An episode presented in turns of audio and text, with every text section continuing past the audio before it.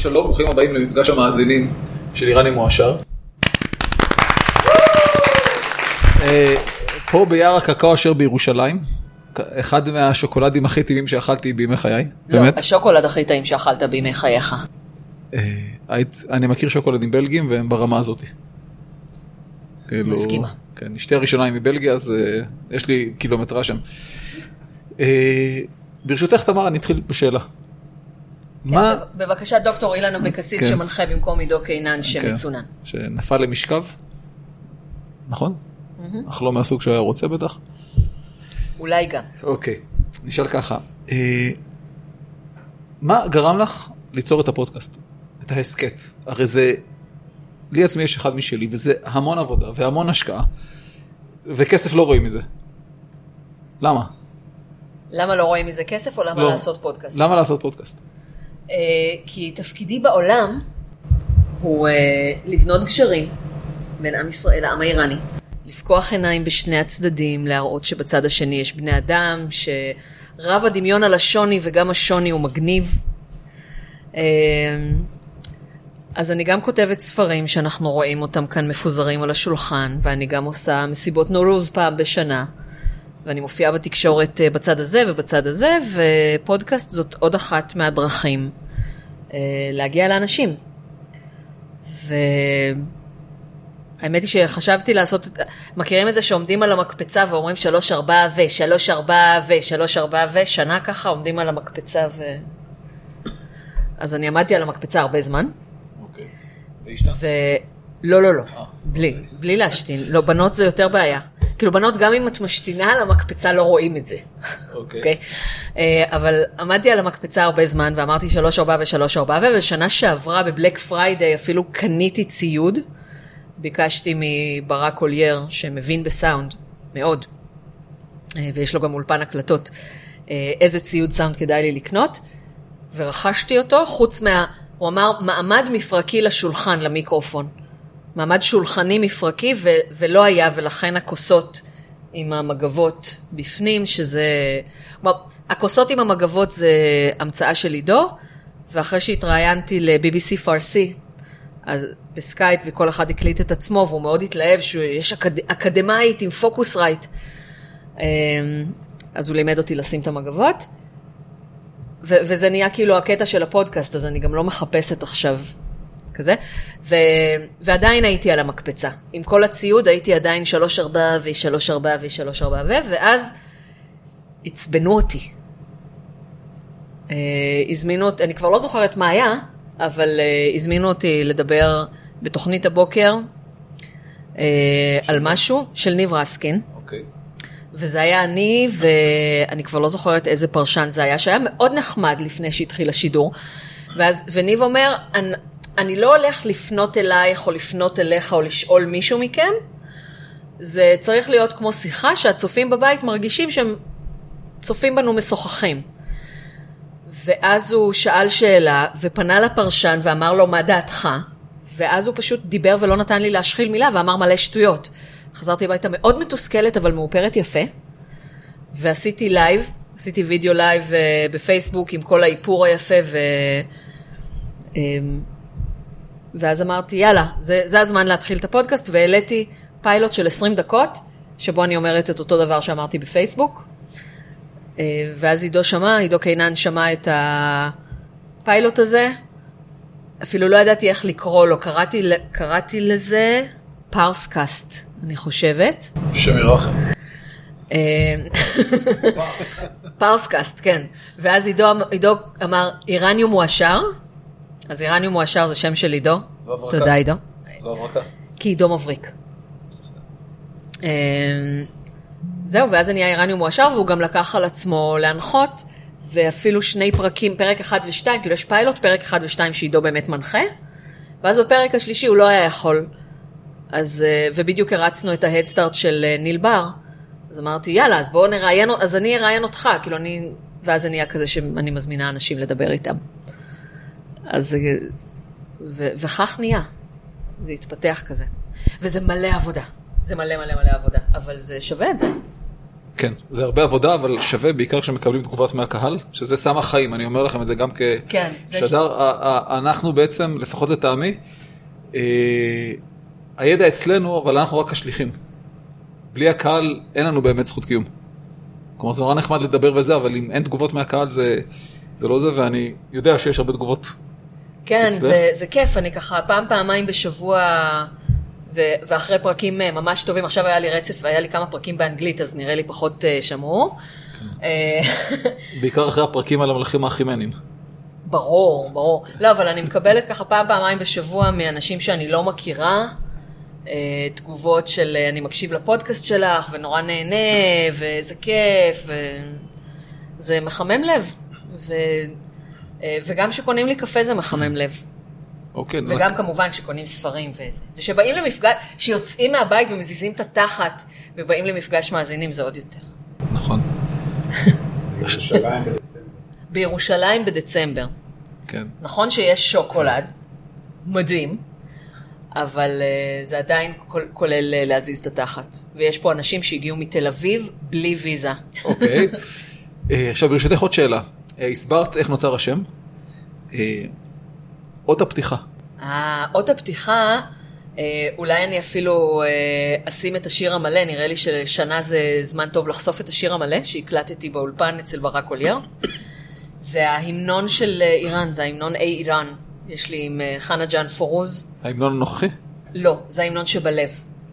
יש, אני לא זוכרת איזה פרק זה היה עם חנה, שאנחנו מדברות על כל המנונות איראן במהלך המאה ה-20, וזה המנון שהיה רשמי רק שנה אחת אחרי המהפכה, כשהם לא רצו את ההמנון של השאה, אבל עדיין לא כתבו את ההמנון הראשון של הרפובליקה האסלאמית. אה, וכשאיראנים רוצים להביע אהבה למדינתם, אז זה מה שהם שרים. אה, עד היום. ای ایران.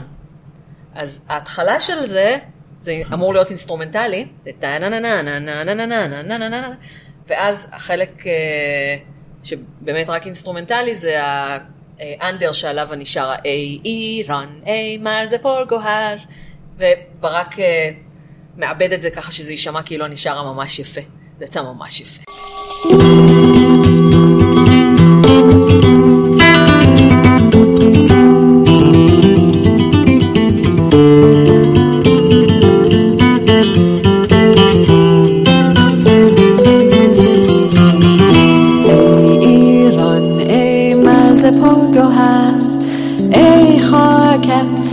چشمه هنر دور از تو اندیشه بدان.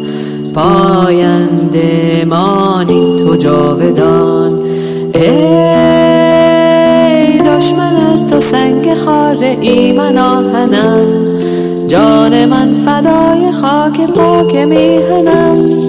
مهر تو چون شد پیشه ام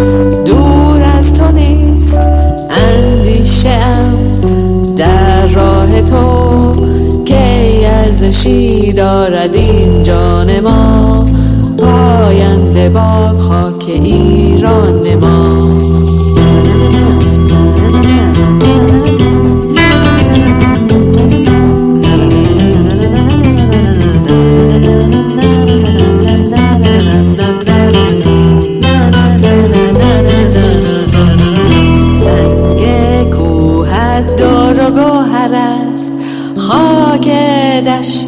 دشتت بهتر از زر است. مهرت از دل کی برون کنم؟ برگو بی مهر تو چون کنم؟ تا گردش جهان و دور آسمان بپاست. نور ایزدی همیشه رهنمای ماست. مهر تو چون شد پیشم دور از تو نیست. اندیشم در راه تو کی ارزشی دارد این جان ما؟ پاینده باد خاک ایران ما.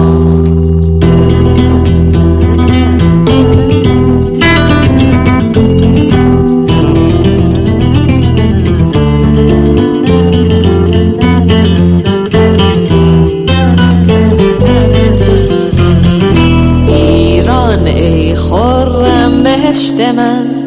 روشن از تو سرنوشت من. گر آتش بارد به پیکرم جز مهرت در دل نپرورم. از آب و خاک و مهر تو سرشته شد گلم. مهر اگر بارون رود توهی شود دلم. مهر تو چون شد پیش ام دور از تو نیست اندیشه ام. در راه تو که ارزشی دارد این جان ما. پاینده باد خاک ایران ما. ایران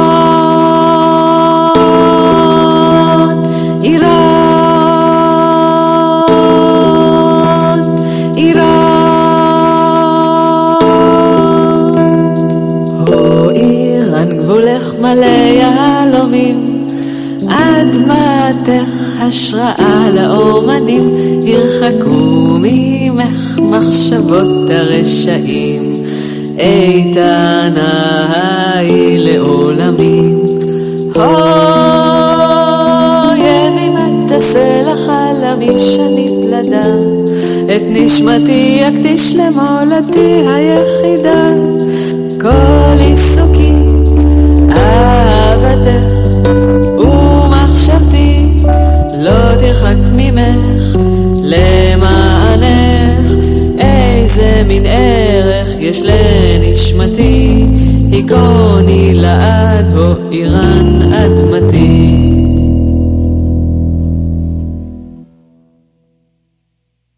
אוקיי, ואם מותר אה, לחשוף מי הם להקת קיוסק? להקת קיוסק היא... למי שלא מכיר, למי שלא מעריץ של השרוף של הלהקה? איך אתם יכולים להיות מאזינים של איראניום מועשר בלי להיות כבר מע- מע- מעריצים שרופים של להקת קיוסק? נו באמת. אה, קיוסק היא להקת הרוק. היא הייתה המצליחה ביותר בתפוצות. אה, אני, אני לא יודעת אם עדיין, כי היו אה, לסולן שלהם ארש סובהני, שהיה בארץ, הסתבך קצת עם אמירות פרו-ישראליות ועם מכתב, אני, לקח לי שבע שנים להביא אותו לארץ. אני נדלקתי עליהם במסיבה בגרמניה ב-2010, ולא יכולתי ללכת אה, לקונצרט שלהם בהמבורג, כי בדיוק כל החברים שלי בהמבורג הלכו, אה, היו בטיול של האוניברסיטה למינכן, אה, וככה יצא שלא יכולתי לראות אותם, אז כתבתי להם מייל לקיוסק, כאילו למייל שהם נותנים באתר שלהם. אה, האם בפרסית, ואז הפרסית שלי לא הייתה משובחת כמו היום, אה, האם אה, בא לכם להופיע בישראל? ואז אה, אה, הרש כתב, אה, תמיד חלמתי להופיע בישראל. אה, הוא לא, הוא לא כתב שזה הוא, עכשיו זה היה כאילו קיוסק דה בנד, והוא לא כתב את השם שלו, ובסוף הוא כתב ברכות. עכשיו חשבתי, וואלה, אולי כאילו יש שם כזה, כי לא ידעתי מי כותב לי, ואז כתבתי שלום ברכות. אה, והוא גם צחק עליי על זה אחר כך בהופעה שהייתה לו פה בראשון. אה, וניסיתי להביא אותם, הוא מאוד רצה, הלהקה פחות, כי איראני שבא לישראל לא יכול אחר כך לחזור לאיראן, כולם, כל חברי הלהקה חיים אה, בסן פרנסיסקו ובקנדה.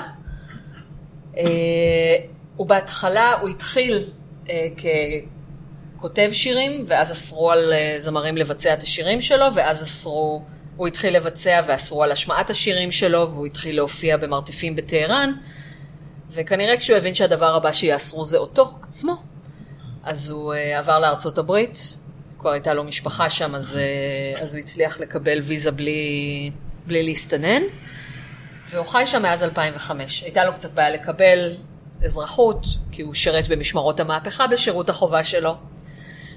אה, גם את זה הוא סיפר בהרצאות שהיו לו בארץ. ואני ממש אוהבת אותו, ואני אני רוצה להביא אותו שוב לארץ, אז אני מקווה שאחרי אה, שנה אולי נצטר... נצליח גם להרים איזה הדסטארט להופעה שלו בארץ או משהו. מפגש המאזינים הבא. מפגש המאזינים של השנתיים, אבל אז אה, כאילו מלא אנשים צריכים להזיז את התחת. אוקיי. אגב, אם לקהל יש שאלות, זה בסדר. כן, יש לכם פה מיקרופון. מיקרופון. בפלמייד. לא שאני מבין מה שאמרת, אבל... אבל הבנת, הנה עובדה. לקחת. אה, מי אתה? כן, אני אחז. שמעתם אותי כבר בפרק על אחשוורוש, ובעוד כל מיני קטעים פה ושם. ופרק המונדיאל, שדרכו הכרתי את שי שגם יושב כאן, הוא יוזמה שלך. אה, וואלה. אתה אתגרת אותי. שלום, שלום. אה, אה, בהתחלה, שהתחלת לספר, אז... אה, שהתחלת לספר, אז אה, אה, אמרת שאת משמשת כגשר. אני ואת- בונה גשרים. בונה גשרים. ואז אמרת שאת הופעת גם פה וגם שם.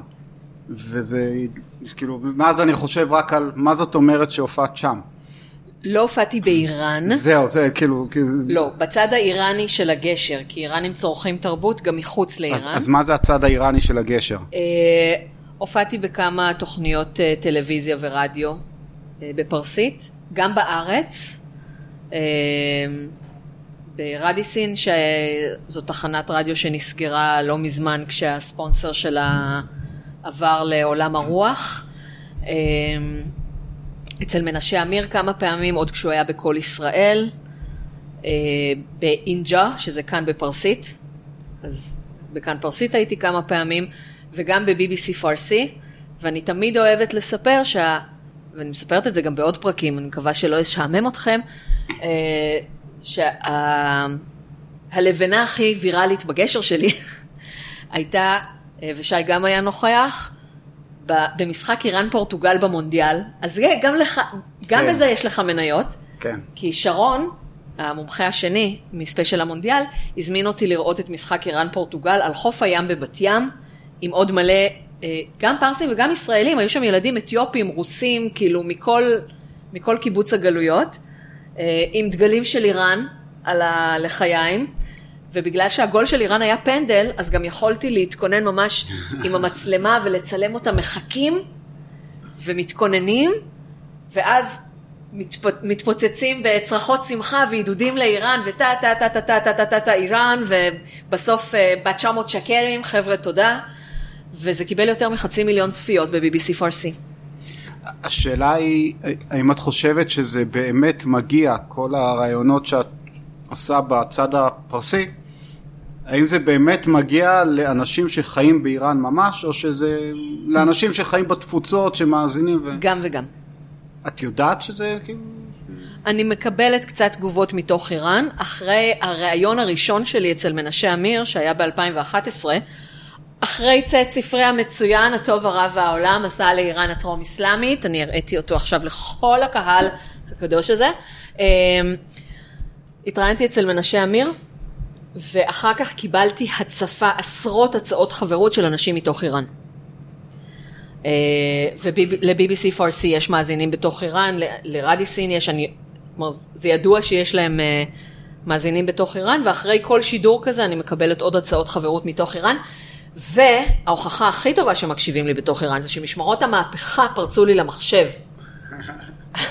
אה, וגם אה, כל מיני דמויות אה, שניסו להתחבר איתי ולקבוע איתי פגישות בארמניה וכאלה. הייתה מישהי, דמות פיקטיבית, סטודנטית, סטודנטית איראנית בטורקיה שאבא שלה הוא פשוט סוחר שטיחים גדול והיא נורא עשירה, יש לה תמונה של דוגמנית רוסייה בפרופיל.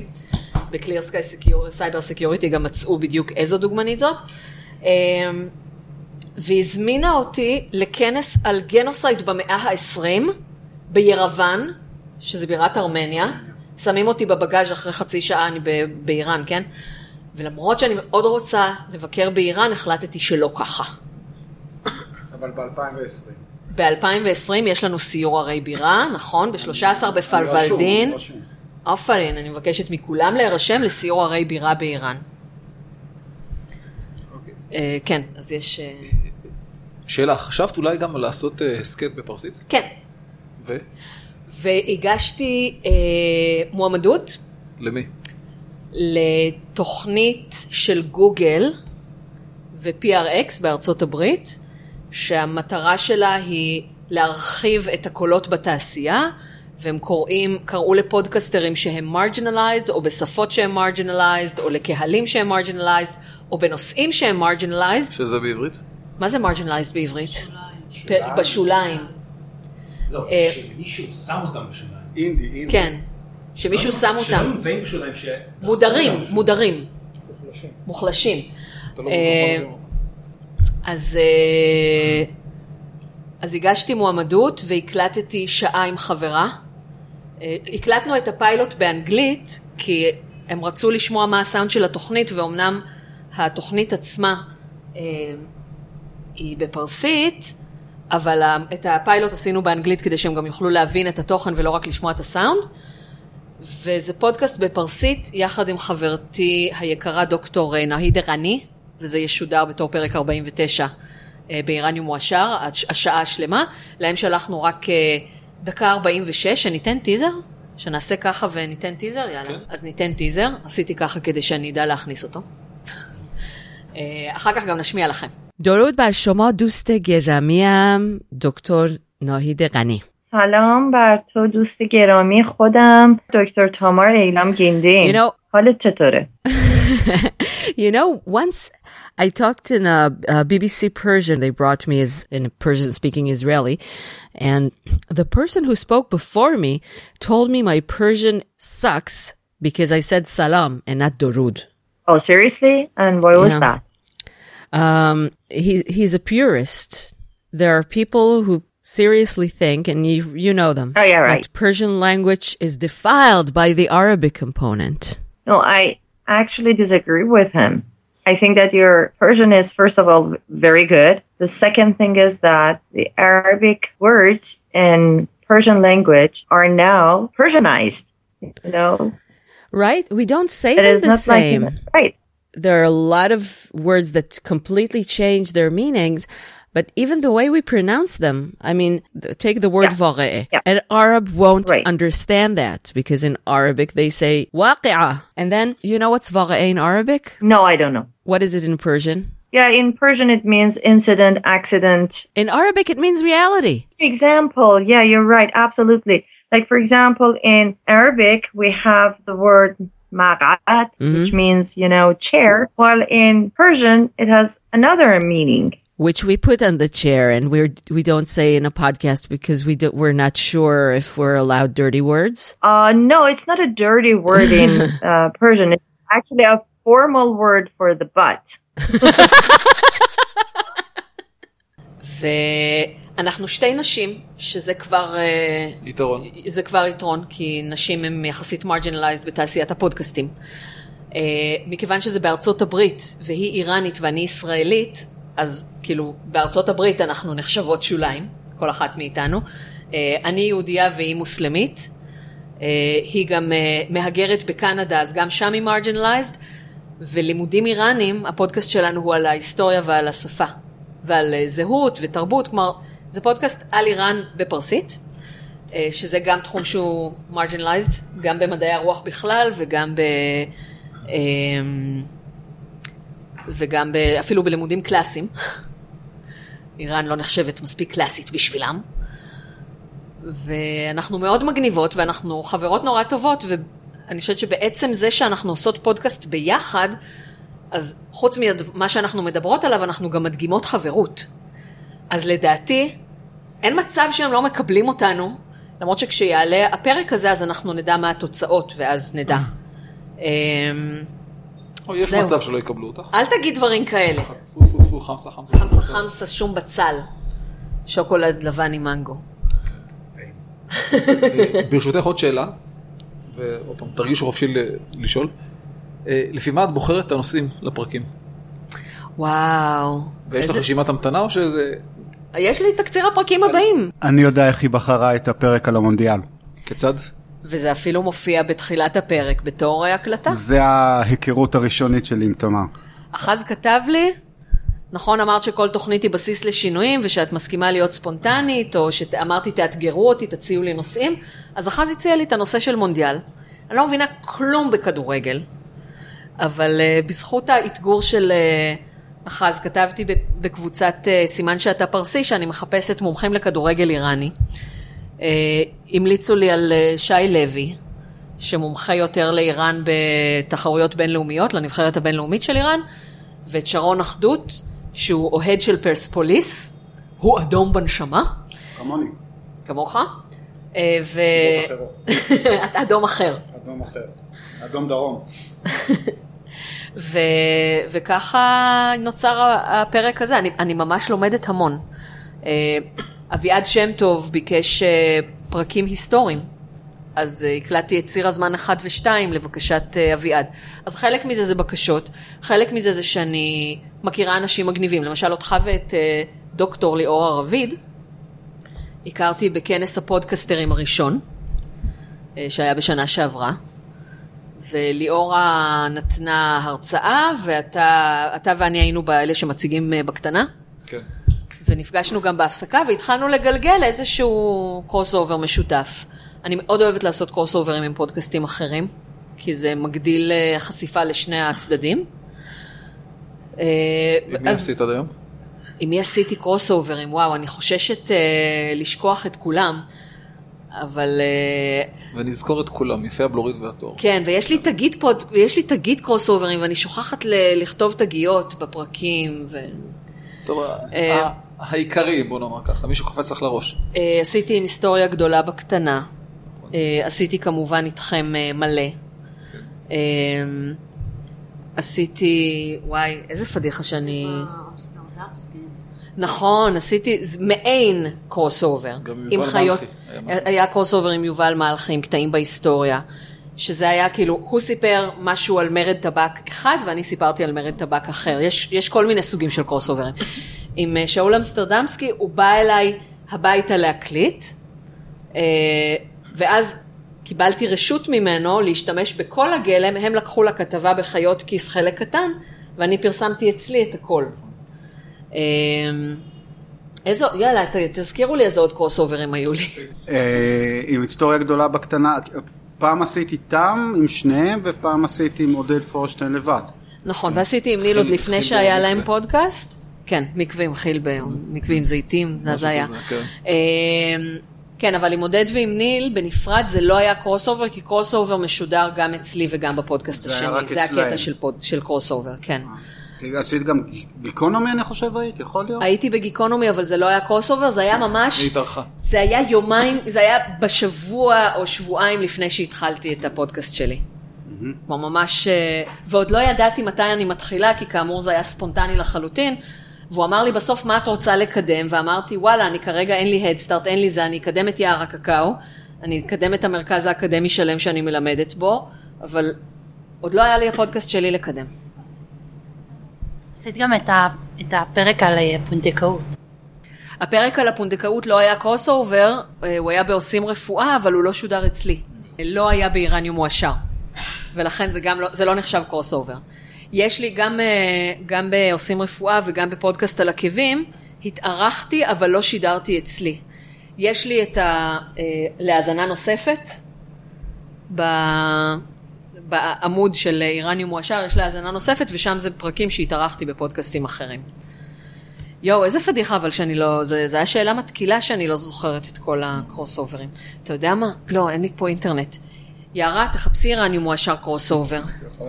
יש אה. לי כאן את הרשימה של הפרקים, אפשר יאללה. להסתכל. תמשיכו, תמשיכו. כן.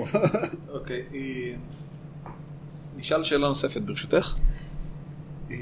אלא אם כן למישהו מה... כן, לקהל, תרגישו חופשיים לקהל לשאלות, אה, תקפצו. רק לזכור לקפוץ על המיקרופון ולא... כן. ולא ככה, כי ככה לא שומעים אתכם. אמרת שבעצם אחת המטרות שלך בהסכת הזה זה ליצור גשרים בין הישראלים לאיראנים והפוך. אה, עד כמה הקשרים האלה קיימים ועד כמה הם חזקים? כלומר, מלבד העובדה שעד לא מזמן, לא יודע אם אה, אה, איראן לא הוגדרה כמדינת אויב, איראן מוגדרת כמדינת אויב כבר הרבה זמן. לא, שאפשר היה ללכת ולנסוע ונסעו לטורקיה דרך ה... אבל לא, לא, לא, לא, איזה לא, לא, קשרים, לא, לא, איזה לא, לא. קשרים יש ב- בין ישראלים לאיראנים? אוקיי, בוא, בוא נתחיל בזה שאיראן מוגדרת מדינת אויב, ורק עיתונאים עם אזרחות זרה ומשאלת מוות, סתם, לא משאלת מוות, אבל uh, עם uh, משאלת uh, כותרות גם במחיר הסתכנות נוסעים לשם. Uh, היה מישהו שהתייעץ איתי, הוא אמר, יש לי דרכון אירופי, uh, כלומר, הוא יכול להיכנס עקרונית לאיראן, התייעץ איתי אם כדאי, קישרתי אותו עם אלדד בק, שנסע כמה פעמים לאיראן, uh, ואלדד אמר לו, לא. הוא אמר, רוב הסיכויים שלא יקרה כלום, אבל אם, כמו אצלנו, כשיש איזושהי, אה, איזשהו סקנדל פוליטי, אז מחפשים משהו מרגל להאשים אותו, גם אם הוא לא עשה כלום, כדי להסיט את אור הזרקורים. וזה יהיה אתה. אז, אה, אז לא, אל תיסעו לאיראן עדיין. סיור הרי בירה ב-13 בפלוולדין 2020 יוצא רק אם יהיה שלום. אם עדיין לא יהיה שלום עד אז, אנחנו נדחה בשנה כל פעם, אוקיי? לא לנסוע לאיראן כרגע, עד שהיא משוחררת. תודה. אוקיי, אז אה, אלו אלו גשרים קיימים? לא את כל הגשרים אני, אני מאוד uh, הייתי רוצה לחשוב שאני בניתי הכל, לא הכל אני בניתי. יש, אנחנו הרבה אנשים שעוסקים בבניית גשרים. גשר המכבייה? תודה לאלו. Uh, יש אבל... Uh, אני לא יודעת אם, אם קשרים אישיים, כלומר יש אנשים שגם מקיימים קשרים אישיים עם איראנים, והרבה אנשים שאני פוגשת אה, אומרים לפני כמה זמן, היה, יכול להיות שזה אפילו היה בקבוצת הפודקסטרים, שמישהו אמר שהוא קיבל אה, הצעת חברות מאיראני, ואמרו לו לא, לא, לא, אל תקבל את ההצעה, וזה ממש כאב לי בלב. אה, אבל הרבה אנשים אומרים, שינית לי את הדעה שלי על איראן. כלומר, אני מקבלת פידבקים שאני באמת אה, פוקחת עיניים. כי אנשים אה, חושבים על איראן בתור אה, פצצת אטום, וחושבים על, איראן, על הרפובליק, שהרפובליקה האסלאמית ואיראן זה אותו דבר, והם ממש ממש לא. אז אה, אני כרגע בשלב יותר של פקיחת עיניים, ואנשים אה, יותר ויותר ידידותיים, וכל מי שהיה בכנס אקדמי בחו"ל פגש איראנים, וכולם חוזרים מהכנסים האלה מתלהבים מזה שיש להם חברים איראנים, ואיזה נחמדים הם, ושהם לגמרי לא נושכים, אין קרניים, אין, אה, לא לובשים חגורות נפץ. אוקיי. אה, בוא נדבר קצת על איך שהישראלים תופסים את איראנים, את, את האיראן, וכמה יוצא לך לתקן אנשים שחושבים שאיראנים זה ערבים, יואו. או סוג של ערבים עם מבטא מצחיק. אמ, האמת היא שלי אישית יוצא פחות לתקן, זו תפיסה כי נורא אנשים... נפוצה. כן, כן, אז זו תפיסה נפוצה, אבל אנשים שמכירים אותי כבר יודעים את זה. שאיראנים וערבים זה לא אותו דבר, ואני רק רוצה להגיד שזה לא בקטע גזעני, אם זה בקטע גזעני אז אני גזענית כאיראנית, לא כאני, אמ, אבל אה, גם ערבים רוצים שתדעו שאיראנים הם לא ערבים. כלומר, העמים... התרגלתי שאסור לערבים לקרוא ערבים. מה? שצריך לקרוא להם פל... אני התרגלתי שלערבים בארץ צריך לקרוא פלסטינאים ולא ערבים. אה, לא בהכרח. לא כל הערבים הישראלים מסכימים עם זה, אבל רוב השמאלנים הישראלים אומרים ככה. ככה חינכו אותי השמאלנים. הם קוראים לעצמם ערבים. לא, זה לא שאסור לקרוא להם, ערבים אסור לקרוא להם ערבים ישראלים. צריך לקרוא להם פלסטינאים אזרחי ישראל, משהו כזה. הערבים שאני פגשתי אמרו לי שהם קוראים לעצמם פלסטינאים וככה מצפים שיקראו להם. אוקיי, אז אני שאלתי חברים איך הם מעדיפים, וחלק, חלק, אז כדאי לשאול אנשים איך הם מגדירים את עצמם לפני שהם מגדירים אותם. זאת המסקנה. אה, אני אה, הכי התבאסתי, אני לא ידעתי כאילו אם קודם להתבייש אה, בתור ישראלית על התגובות בוויינט, אה, או קודם, אה, כאילו, אם קודם, אני התביישתי בתור ישראלית, אבל הייתה רעידת אדמה בטורקיה, והיו מלא נפגעים, ומלא תגובות בוויינט אמרו יופי עכשיו רק צריך רעידת אדמה באיראן עם מלא הרוגים ומוות לכל הערבים. עכשיו לא ידעתי אם להתבייש קודם על זה שאנשים חפים מפשע מאבדים את חייהם וברעידות אדמה באיראן הם גם נשארים אחר כך, הניצולים, נשארים אחר כך לגור באוהלים בחורף כי הממשלה שלהם שולחת את כל הכסף לאסד ולחות'ים ולעזה ולא לא מקימה תשתיות ולא משקמת אה, מבנים בתוך המדינה. אז לא ידעתי אם קודם להתבייש על זה שאנשים שמחים על זה שבצערם של אנשים אחרים, או להתבייש על זה שהישראלים חושבים שטורקים ואיראנים הם ערבים. לא הם ולא הם, ערבים. כן, זה, יש הבדל בין מוסלמים וערבים, וגם טורקים וגם איראנים הם מוסלמים, אבל לא ערבים. יש גם ערבים שהם לא מוסלמים. ויש גם ערבים שהם לא מוסלמים, זה לא חד-חד ערכי. אה, אני רציתי לשאול אה, שאלה קצת כאילו פחות קשורה לפודקאסט ויותר אישית. אני מתקיל אותך. איך, איך קרה, אני לא, אני לא יודע באיזה גיל התחלת ללמוד אה, בלשנות, או איך, איך הגעת דווקא... שלוש. אה, סוג של, אבל בוא, בוא אבל, נשמע. אבל איך, איך קרה שדווקא החלטת ש... ש אה, הפרסית זה כאילו, זה מה ש, שעושה לך את זה. אה, אז בואו נתחיל בבלשנות. ההבחנה הבלשנית הראשונה שלי, קודם כל אני, בא, אני דור רביעי לבלשניות. סבתא רבתא שלי ושל יערה, אה, יערה קקאו. היא יצאה שוקולטיירית. כן, כן, לא, אבל סבתא רבתא שלנו הייתה אה, אשכנזייה שלימדה, שלימדה צרפתית בדמשק. סבתא שלנו, לסבתא שלנו היה תואר שני בלשון עברית. דודה שלנו, תיבדל לחיים ארוכים.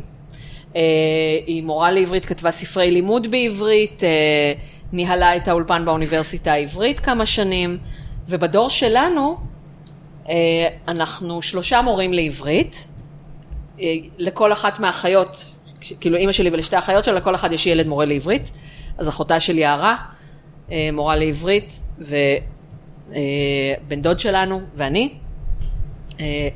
וגם אה, טלי, אחרי שהוא עשה, דוק... אח- הוא כבר לא מורה לעברית כי הוא פסיכולוג, אבל הדוקטורט שלו בפסיכולוגיה זה על שפה. אז אנחנו מאוד לשוניים מי במשפחה. ישראלי? טלי, טלי היה מורה לא, לעברית. אה, טלי היה מורה לעברית כמה שנים. אמ, ו... ויותר מעניין אותי החלק השני. רגע, שנייה. ההבחנה הלשונית הראשונה שלי, גם הבת שלי אגב בלשנית, אבל לצערי היא בלשנית מדענית, אז היא פנתה לתחום של המדעים. ההבחנה הלשונית הראשונה שלי הייתה בגיל שלוש, כשאמרתי סבתא בתיה ישנה וסבתא אסתר יושנת. שזאת הבחנה בלשנית, אה, כי גם הבדלתי בין דיאלקטים וגם זאת הבחנה לא ערכית, לא שיפוטית. פשוט הבחנתי שבדיאלקט של סבתא בתיה אומרים ישנה, ובדיאלקט של סבתא אסתר אומרים יושנת. אמ, ואני, לפני שהגעתי לפרסית, למדתי, אה, טוב, עברית שפת אם, אנגלית בבית ספר, ובכיתה, בין כיתה ז' לח' הייתי בנוער שוחר מדע, למדתי סינית, שבועיים, מאז אומרים בגדרה הבת של גינדין יודעת סינית. אה, בכיתה ח' למדתי ערבית, נורא אהבתי. בט' י' היינו בארצות הברית, אין שם ערבית, אז למדתי צרפתית, אחר כך עשיתי חמש יחידות צרפתית. בצבא אה, למדתי שמונה חודשים, משבע בבוקר עד אחת בלילה ערבית. כנראה איפה שאני למדתי. כנראה איפה שאתה למדת, אתה גם למדת אצל טל? כן, כן, אני חושב שדיברנו כן, על זה. כן. אז אה, לא, מותר להגיד טל, אבל לא את שם המשפחה. לא, צריך להגיד לפה. אה, אוקיי. אני מכיר את הסימנים שלו כמובן. כן. לא, אני כבר רואה שזה יהיה פרק עם עריכה. מאתגרת. אה, קימפרוס במקטעים. אה, ואני נורא אוהבת שפות, כלומר, גם חוץ מהשפות האלה שלמדתי פורמלית, אז הייתה לי רשימה של איזה 30 שפות שידעתי להגיד בהן שאני לא מדברת אותן. כבר איבדתי את הרשימה, אז אני כבר לא יודעת בכל השפות האלה, אבל ידעתי בהמון שפות. אה, ואז אחרי הקורס בערבית, אה, בעבודה השוטפת נחשפתי לאיראנים. חדר לידינו היו פרסים. וכל פעם שלא הייתי צריכה לעשות את העבודה שהוכשרתי אליה, הלכתי אליהם. ולמדתי את הבישול, למדתי את השפה, הקשבתי למוזיקה, אה, התחברתי עם האנשים. ו... ואז באוניברסיטה, עד שהגעתי לאוניברסיטה, קודם כל, לא התחלתי ישר בלשנות. אני נרשמתי למתמטיקה כימיה באוניברסיטת תל אביב, אבל בגלל שלא הגשתי בזמן את הטפסים לצבא, לא שחררו אותי למעבדות, אז לא יכולתי לסיים. יכולתי להיות קולגה שלך, כנרת. אני גם עשיתי חוגים בביולוגיה מולקולרית בנוער שוחר מדע. כלומר, הייתי, כמעט הייתי בכיוון הזה, אני רציתי פרס נובל בכימיה. בסוף זה יהיה לשלום, אבל הכוונה המקורית הייתה כימיה. אה, כמו לינוס פאולינג, מה? זה שקיבל פרס נובל בכימיה ובשלום. וואלה. לא, כימיה כנראה אני כבר לא אהיה. אז את- תהיה אבל השנייה שעושה אני. נרשמתי לעתודה לפני הצבא, לפני שהחלטתי ללכת ללמוד ערבית בצבא, נרשמתי לעתודה משפטים והנדסה כימית. אה, ועוד לפני שהתחלתי ללמוד בלשנות, ניסיתי גם להתקבל לבצלאל, בקיצור, לא היית סגורה על עצמך בכלל. לא הייתי סגורה על עצמי בכלל. גם כל אחד במשפחה שלנו למד כמה דברים לפני שהוא הגיע לאן שהוא הגיע. יערה למדה שנה כימיה, זה היה בשביל להתחיל עם גיא, ברגע שהיא השיגה את גיא עברה ללמוד משפטים, אה, ואז היא עשתה סדנת שוקולד ונהייתה שוקולטיירית. משפטים זה בשביל השפה, כימיה זה כולם בעקבות אבא שלי. אבא שלי חוקר מערות, אז אצלנו כולם למדו משהו מדעי, חוץ מהצד של העברית. כן, בת- ל- כולנו במשפחה מדע, מדע או שפה. אז אה, גם אני הייתי בחוג הנוער של המרכז לחקר מערות, ושקלתי גם ללמוד ספלאולוגיה, אבל אה, זה חקר מערות, אבל אה, לא, זה לא יצא. ולשמחתי לא התקבלתי לב- לבצלאל, כי אילו הייתי מתקבלת הייתי מבזבזת עוד שנה, כי אני לא הייתי שורדת שם שבוע. היו לי שותפות מבצלאל, והאנשים האלה לא ישנים שנה, של, כאילו, אני לא יודעת אם זה רק בשנה א' או כל הארבע שנים, אבל הם לא ישנים. אני הייתי פורשת אחרי שבוע. אה, ובריאיון לחוג לבלשנות, עם פרופסור אריאל שישה הלוי, לפני שנה א', אה, אמיר אהרוני עושה כזה, יה. כן. אה, אמרתי, באתי, ילדה בת 21 עם צמא עד הברכיים, אמרתי, אני פה בשביל ללמוד פרסית עתיקה. כי אחרי פרסית אמרתי, "נה, פרסית כאילו שפה שמדברים אותה מלא אנשים. בנאלי, בנאלי. וסינית גם כבר נהיה בנאלי בארץ, אז אני, אני פה בשביל ללמוד פרסית עתיקה. ואז הוא אמר לי, אה, פרופסור שאול שקד בשבתון השנה, אז תתחילי ללמוד סנסקריט, בשביל פרסית עתיקה צריך סנסקריט. ואמרתי לו, כן, ואני רוצה גם ללמוד אכדית. והוא אמר, אי אפשר אכדית וסנסקריט באותה שנה. ומזל, כי הוא צדק, כי סנסקריט, גם עם כישרון לשפות, ויש לי כישרון לשפות, זה full time job. כמו בצלאל. לא, כן ישנים. כן ישנים, אבל, אבל היו לי תלמידים כשלימדתי סנסקריט באוניברסיטת תל אביב, אבל חולמים בסנסקריט. לגמרי, אתה, אתה, אתה חולם פרדיגמות, חולם נטיות. אה, כשלימדתי סנסקריט באוניברסיטת תל אביב, פעמיים היו לי תלמידים שסמכו על הכישרון שלהם לשפות, והם לא שרדו. כי סנסקריט צריך גם שפות, וגם גם כישרון וגם תחת. זה המון המון שינון של אה, דוגמאות נטייה, ו... אז אה, זהו, הפרסית פשוט זה היה שילוב כזה של האנשים שנחשפתי אליהם בצבא, וזה שאני רוצה ללמוד דברים איזוטריים. ודרך השפה מגיעים לתרבות, כי מה תקרא בשפה? לא, ברור. דברים של תרבות, וככה נהייתי מומחית ל- להכל. אוקיי? כאילו מבקשים ממני לדבר על שקיעת אדמה באיראן, אז אני, אז אני פותחת uh, את הלינק ששלחו לי למאמר באנגלית, ואז אני רואה איך אומרים שקיעת אדמה ב, אה, באנגלית, שזה משהו כמו subsidence או משהו כזה, ואז אני הולכת לוויקיפדיה, ואני מחפשת subsidence, ואז אני הולכת לפרסי, ואני רואה فرونشست زمین, ואז אני מגגלת فرونشست زمین, ומוצאת מאמר וקוראת אותו. ואז אני מבינה מה קורה באיראן בנושא הזה, שזה מספיק בשביל אייטם של עשר דקות, אצל מואב ורדי, אבל הפרק של איראניום מועשר, על שקיעת האדמה באיראן, ועל אה, רעידות האדמה באיראן, כלומר כל התופעות הגיאולוגיות של איראן, זה יהיה עם אבא של יערה, וכבר קבענו. אוקיי, את יכולה לתת לנו קדימון? מה זה שקיעת אדמה באיראן? אה, הם אה, שאבו יותר מדי מי תהום. כי אחרי מלחמת איראן-עיראק, כמו הבולענים בים המלח. כן, כן.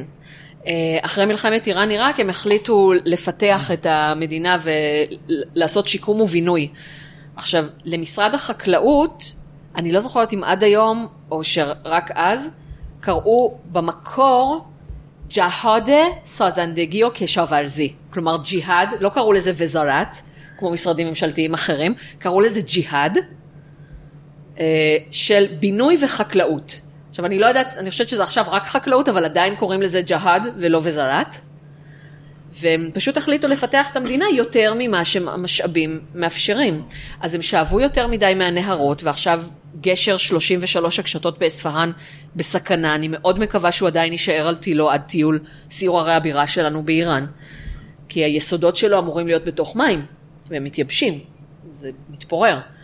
אמ, והם שאבו יותר מדי מי תהום, ומכיוון שמי תהום, שכבת מי התהום זה לא שכבה כאילו של למעלה ולמטה זה ישר. יש כל מיני סלעים וכאלה, ואז כשנוצר שם ואקום או אוויר, אז האדמה נופלת, אבל לא באופן... זה מצחיק אותי שאת מדברת עם הידיים. עם הידיים, מסבירה למאזינים כן, עם הידיים, בדיוק. כן, אני חושב על כל המאזינים ש... אה, כן, המאזינים, אני אשים אז גם את הוידאו שלי ממואב ורדי, כי שם אני גם מסבירה עם הידיים ואפשר אוקיי. לראות. אז אתם יכולים לדלג על החלק הזה, כי אני אומרת את אותם דברים, אבל כשאדמה שוקעת, אז היא לא שוקעת באופן אחיד, ואז נוצרים פתאום בקיעים, כלומר, אתה יכול לעמוד במקום והאדמה תיפער מתחתיך. וזה קורה, זה קורה במרכז טהרן, זה קורה כמו קורח באספהאן. ועדתו. כמו קורח ועדתו, כאילו מה שקרה בקורח ועדתו זה פשוט ששאבו יותר מדי מי תהום, סתם. בסיני, כן. אה, וגם חקלאים שחופרים בורות להשקיה באופן בלתי חוקי, כלומר, אה, טוב, אז עכשיו אני, ברשותך, אני אשלב שתי שאלות, אבל קודם ניתן לקהל. יאללה. טוב, אז אה, התקדמתם אה, קדימה ורציתי ללכת אחורה בעקבות השאלה של אחז. וגם תציג- תציגי את עצמך שוב. אה, אני אלי. אה, רגע, קטעתם אותי? בעקבות השאלה של אחז. כן. אה, רציתי לדעת איך ההורים שלך קיבלו את ה- זה שהחלטתי ללמוד בלשנות, ו... אה, והאם חשבת באמת כאילו שתמשיכי את זה לאורך כל התואר, או אמרת, טוב, אני אעשה שנה אחת, ואז אני אחזור בחזרה לכימיה. אוקיי, אז אה, בואו בוא נתחיל עם איך קיבלו את זה. אה, סבתא שלי, ישבו שבעה. לא, לא, לא, סבתא אסתר, אה, שזה אימא של אבא שלי, שאלה למה שהיא לא תלך... הישנת או הישנה? זאת היושנת. אוקיי. שאלה למה שהיא לא תלך ללמוד משהו פרקטי. לא ישבו עליי שבעה, אבל, אבל הייתי צריכה, היה, היה, היה שם אלמנט של הגנה עצמית. אבא שלי נורא רצה שאני אלמד רפואה ואמשיך את דרכו, אבל הסיבה שלא רציתי ללמוד רפואה זה שלא רציתי להיות הבת של. אה, מספיק שכשלימדתי עברית הייתי אחיינית של. כאילו זה, זה... אז להיות הבת של, ואבא שלי מאוד מוצלח ברפואה, לא, לא התאים לי. אמ, למרות שזה מאוד מעניין. בכל זאת נהיה דוקטור. בכל זאת, כן. ואני אמרתי, כאילו, מקסימום, לא, לא ידעתי שאני אתפרנס מזה, וגם למדתי הוראת עברית כדי להתפרנס מזה איכשהו, ולימדתי עברית החל מסוף שנה א', לימדתי באולפנים של האוניברסיטה העברית. אחר כך כשלימדתי סנסקריט באוניברסיטת תל אביב, אה, שזאת הייתה השפה הזרה הראשונה שלימדתי שהיא לא עברית, אז אה, זה מאוד עזר לי, כי באוניברסיטה העברית נותנים גם קורס מאוד אה, אינטנסיבי ומאוד מקיף, וגם תוך כדי ההוראה מקבלים כל הזמן משוב ותמיכה, וזה מקום מאוד, מאוד עוטף ו, ומעשיר כדי ללמוד בו ללמד. כלומר, כל העמידה שלי מול קהל זה משם, כי בצבא לא הייתי טובה בזה. אה, אפילו רצו להעיף אותי מקורס קצינות בגלל שלא עמדתי טוב מול קהל, כאילו, אני חושבת שאני די טובה עכשיו בלעמוד מול קהל. אמ, אז למדתי את זה ולימדתי עברית בכל מיני מסגרות אחרות. בשנה ג' של ה-BA למדתי איפור מקצועי במול הסנטר, ואפילו זכיתי... איפרתי את יערה הייתה הדוגמנית שלי, היו לי ארבע דוגמניות לפרויקט הסיום, את יערה שהייתה בת 16, עשיתי לה איפור הזקנה, והיא נכנסה לדמות, והיא יושבת מול הצלם, והיא מתחילה לספר לו, אני ניהלתי בתי ספר, וזה, והוא, אני חשבתי שהוא זורם עם הבדיחה שלה, אבל בסוף שאמרנו לו שהיא בת 16 וזה איפור הזקנה, הוא היה בהלם.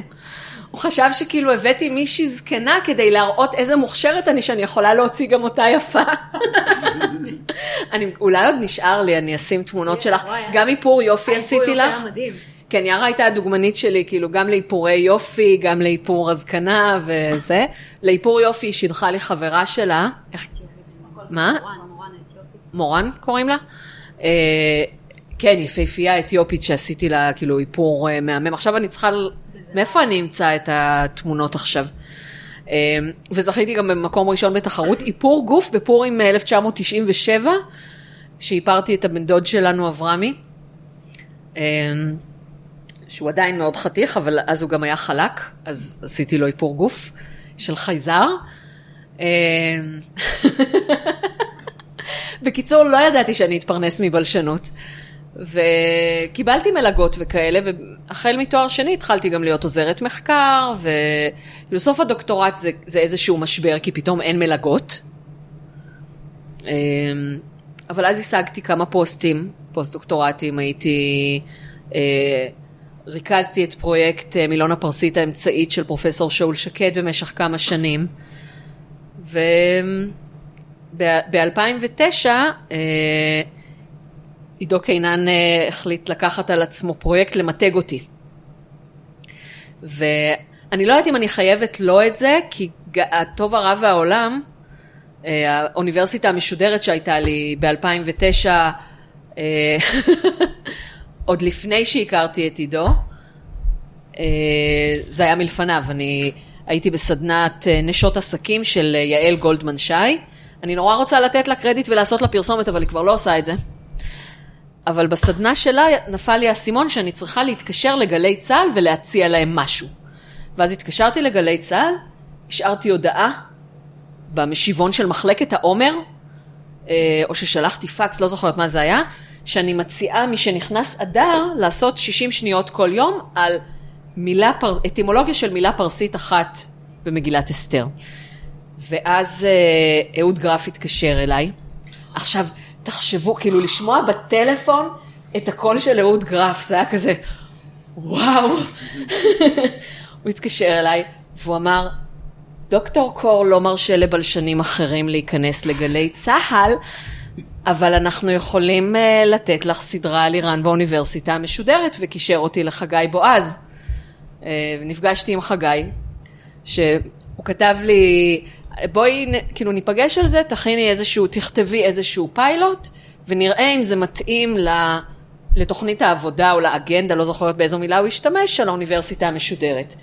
ואז נפגשנו, והוא גילה לי בסוף שהאגנדה זה מה שמעניין אותו, וזה עניין אותו, אז uh, הקלטתי את האוניברסיטה המשודרת uh, באוניברסיטת תל אביב.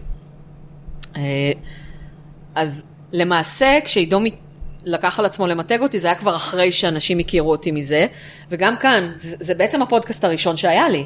אז עוד לא קראו לזה ככה, אבל זאת uh, תוכנית רדיו מוקלטת עם uh, מידע. אז זה כמו פודקאסט. ואנשים אמרו לי, כששמעתי שהולכת להיות uh, תוכנית עכשיו על איראן הקדומה, אז, אז אמרתי שאני אעביר תחנה, אבל שכחתי להעביר תחנה, ואז הגעתי הביתה ונשארתי באוטו עד סוף התוכנית. והיו המון כאלה שכתבו לי ככה, זה היה מאוד מחמם לב. אמ, זהו, ועידו לימד אותי אה, למתג את, כאילו, גם הבלוג עברית וחיות אחרות זה בזכותו, וגם טוויטר ופייסבוק. אני, אבל אני גם בן אדם עובד, אז, אז נורא קשה לתחזק את הכל. אז כל פעם אני מזניחה משהו אחד ומשקיעה ב, בערוץ אחר. עכשיו אני משקיעה בפודקאסטים. גם איראן יום מועשר וגם איראן בקטן ברדיו תל אביב. אוקיי, ברשותך נחזור לשתי השאלות שרציתי לשאול. עניתי על השאלה, אני כבר לא זוכרת מה הייתה כן. השאלה. אה, הייתה השאלה השנייה אם, כאילו, כשהתחלתי את הבלשנות, אז לקחת את זה בתור דבר זמני ולחזור בחזרה לכימיה, או שמראש אמרת, טוב, אני הולכת לבלשנות, מה שיהיה. אה, אמרתי, אני הולכת לבלשנות, יש יותר עורכי דין מובטלים מבלשנים מובטלים, בכל, כאילו, באמת, זה לא משנה מה אני אלמד, אם אני אהיה טובה, אז אני אהיה טובה ואני אצליח להתפרנס מזה. ובמקרה הגרוע ביותר, בשביל זה למדתי איפור מקצועי, כי חשבתי שעם בלשנות לא הולכים לסופר, אני חשבתי שאני אהיה מאפרת מקצועית. אבל אני לא אוהבת להיות נחמדה ולגעת באנשים שלא בא לי, כאילו, אני אוהבת... אז לא יכולתי לאפר כל אחת, וכאילו לא... לא בא לי להיות נחמדה לכל אחת, ובאיפור צריך. ממש אי אפשר להעביר את הפרצוף שלך שאמרת את זה. לא, כאילו מה, אני... אני... אמ, אז, אה, אז לא בא לי כל כך לעסוק באיפור מקצועי, אבל איפרתי כמה קלות, אבל זה היה ככה בקטע חברי. את יערה לא איפרתי לחתונה שלה, כי היא התחתנה ב-15 בספטמבר 2001, ואני הייתי אמורה לטוס מארצות הברית לישראל ב-13 בספטמבר, אבל ב-11 בספטמבר סגרו לנו את השמיים. לא בסדר. נכון, אז לא הגעתי. אה, אז כן למדתי את זה. אה, אחרי הלידה השנייה שלי, שהייתה מהממת, למדתי את השיטה שילדתי בה, ואז חזרתי לארץ ולמדתי שנתיים פסיכולוגיה, לא השלמתי שנה שלישית לתואר, אבל פיתחתי את שיטת קיי ללידה קלה, ובמשך כמה שנים הכנתי כמה עשרות נשים ללידה, והכשרתי אה, כמה מדריכות שממשיכות את הדרך, אז סך הכל כאילו, דרך השיטה שלי, כמה מאות נשים אה, חוו לידה טובה. זה, אני הפסקתי את זה פשוט כי יש לי קוצים בתחת, כאילו, זה, זה נורא כיף. התמחות בלידת הכוז? כשהייתי פונדקאית, אז ב... אה, באולטרסאונד האחרון, שהיה בשבוע 38 פלוס 2, הרופא אומר לי, ארבעה קילו, יש לך תור לניתוח? אמרתי לו, לא. אז הלכתי הביתה, זרזתי וילדתי בשבע בבוקר למחרת. אה,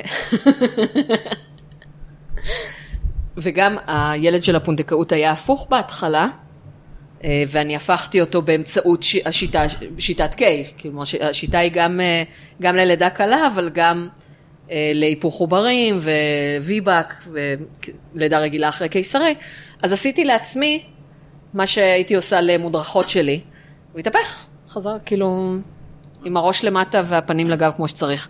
פשוט הייתי צריכה להסביר לו שיש לו אימא שמחכה לו ורוצה אותו, זאת פשוט לא אני. ואז אמרתי, רגע, אולי זה אני, אולי צריך להסביר לגוף שלי שזה לא ילד שלנו, כי אני לא רוצה ילד עכשיו. ואז גם uh, ניהלתי שיחה עם הגוף שלי, ואז uh, הוא הסכים להתהפך. אוקיי. אז, אז, אז, אז, אז לא, לא, לא, לא, אין דרך, לא חוזרת אחורה, לא, לא תכננתי לחזור לכימיה, אבל כן הלכתי בכל מיני אה, משעולים אחרים, אבל הבלשנות, אה, זה לא נחשב לחזור אחורה, הבלשנות כל הזמן, כאילו, זה, זה הביתה. אוקיי, עכשיו ברשותך אני אחזור לשאל, לשתי השאלות שנקטעו באכזריות פעם אחרי פעם אחרי פעם. אה, אני אשלב שתיים ביחד. יאללה. אחת, אה, דיברת על אה, משבר המים, מהמם. שבאיראן, זה גם בעיראק, זה גם בסוריה, וזה חלק... גם אצלנו המצב לא איי איי איי, אבל נכון. אנחנו מתפילים. לנו יש התפלה, אבל חלק גדול מה... לטעמי לפחות, ממה שקורה, האביב הערבי נובע מבעיות הבצורת, ושכפרים עוברים לעיר וגרים בסלאמס, מתחים חברתיים וכולי וכולי.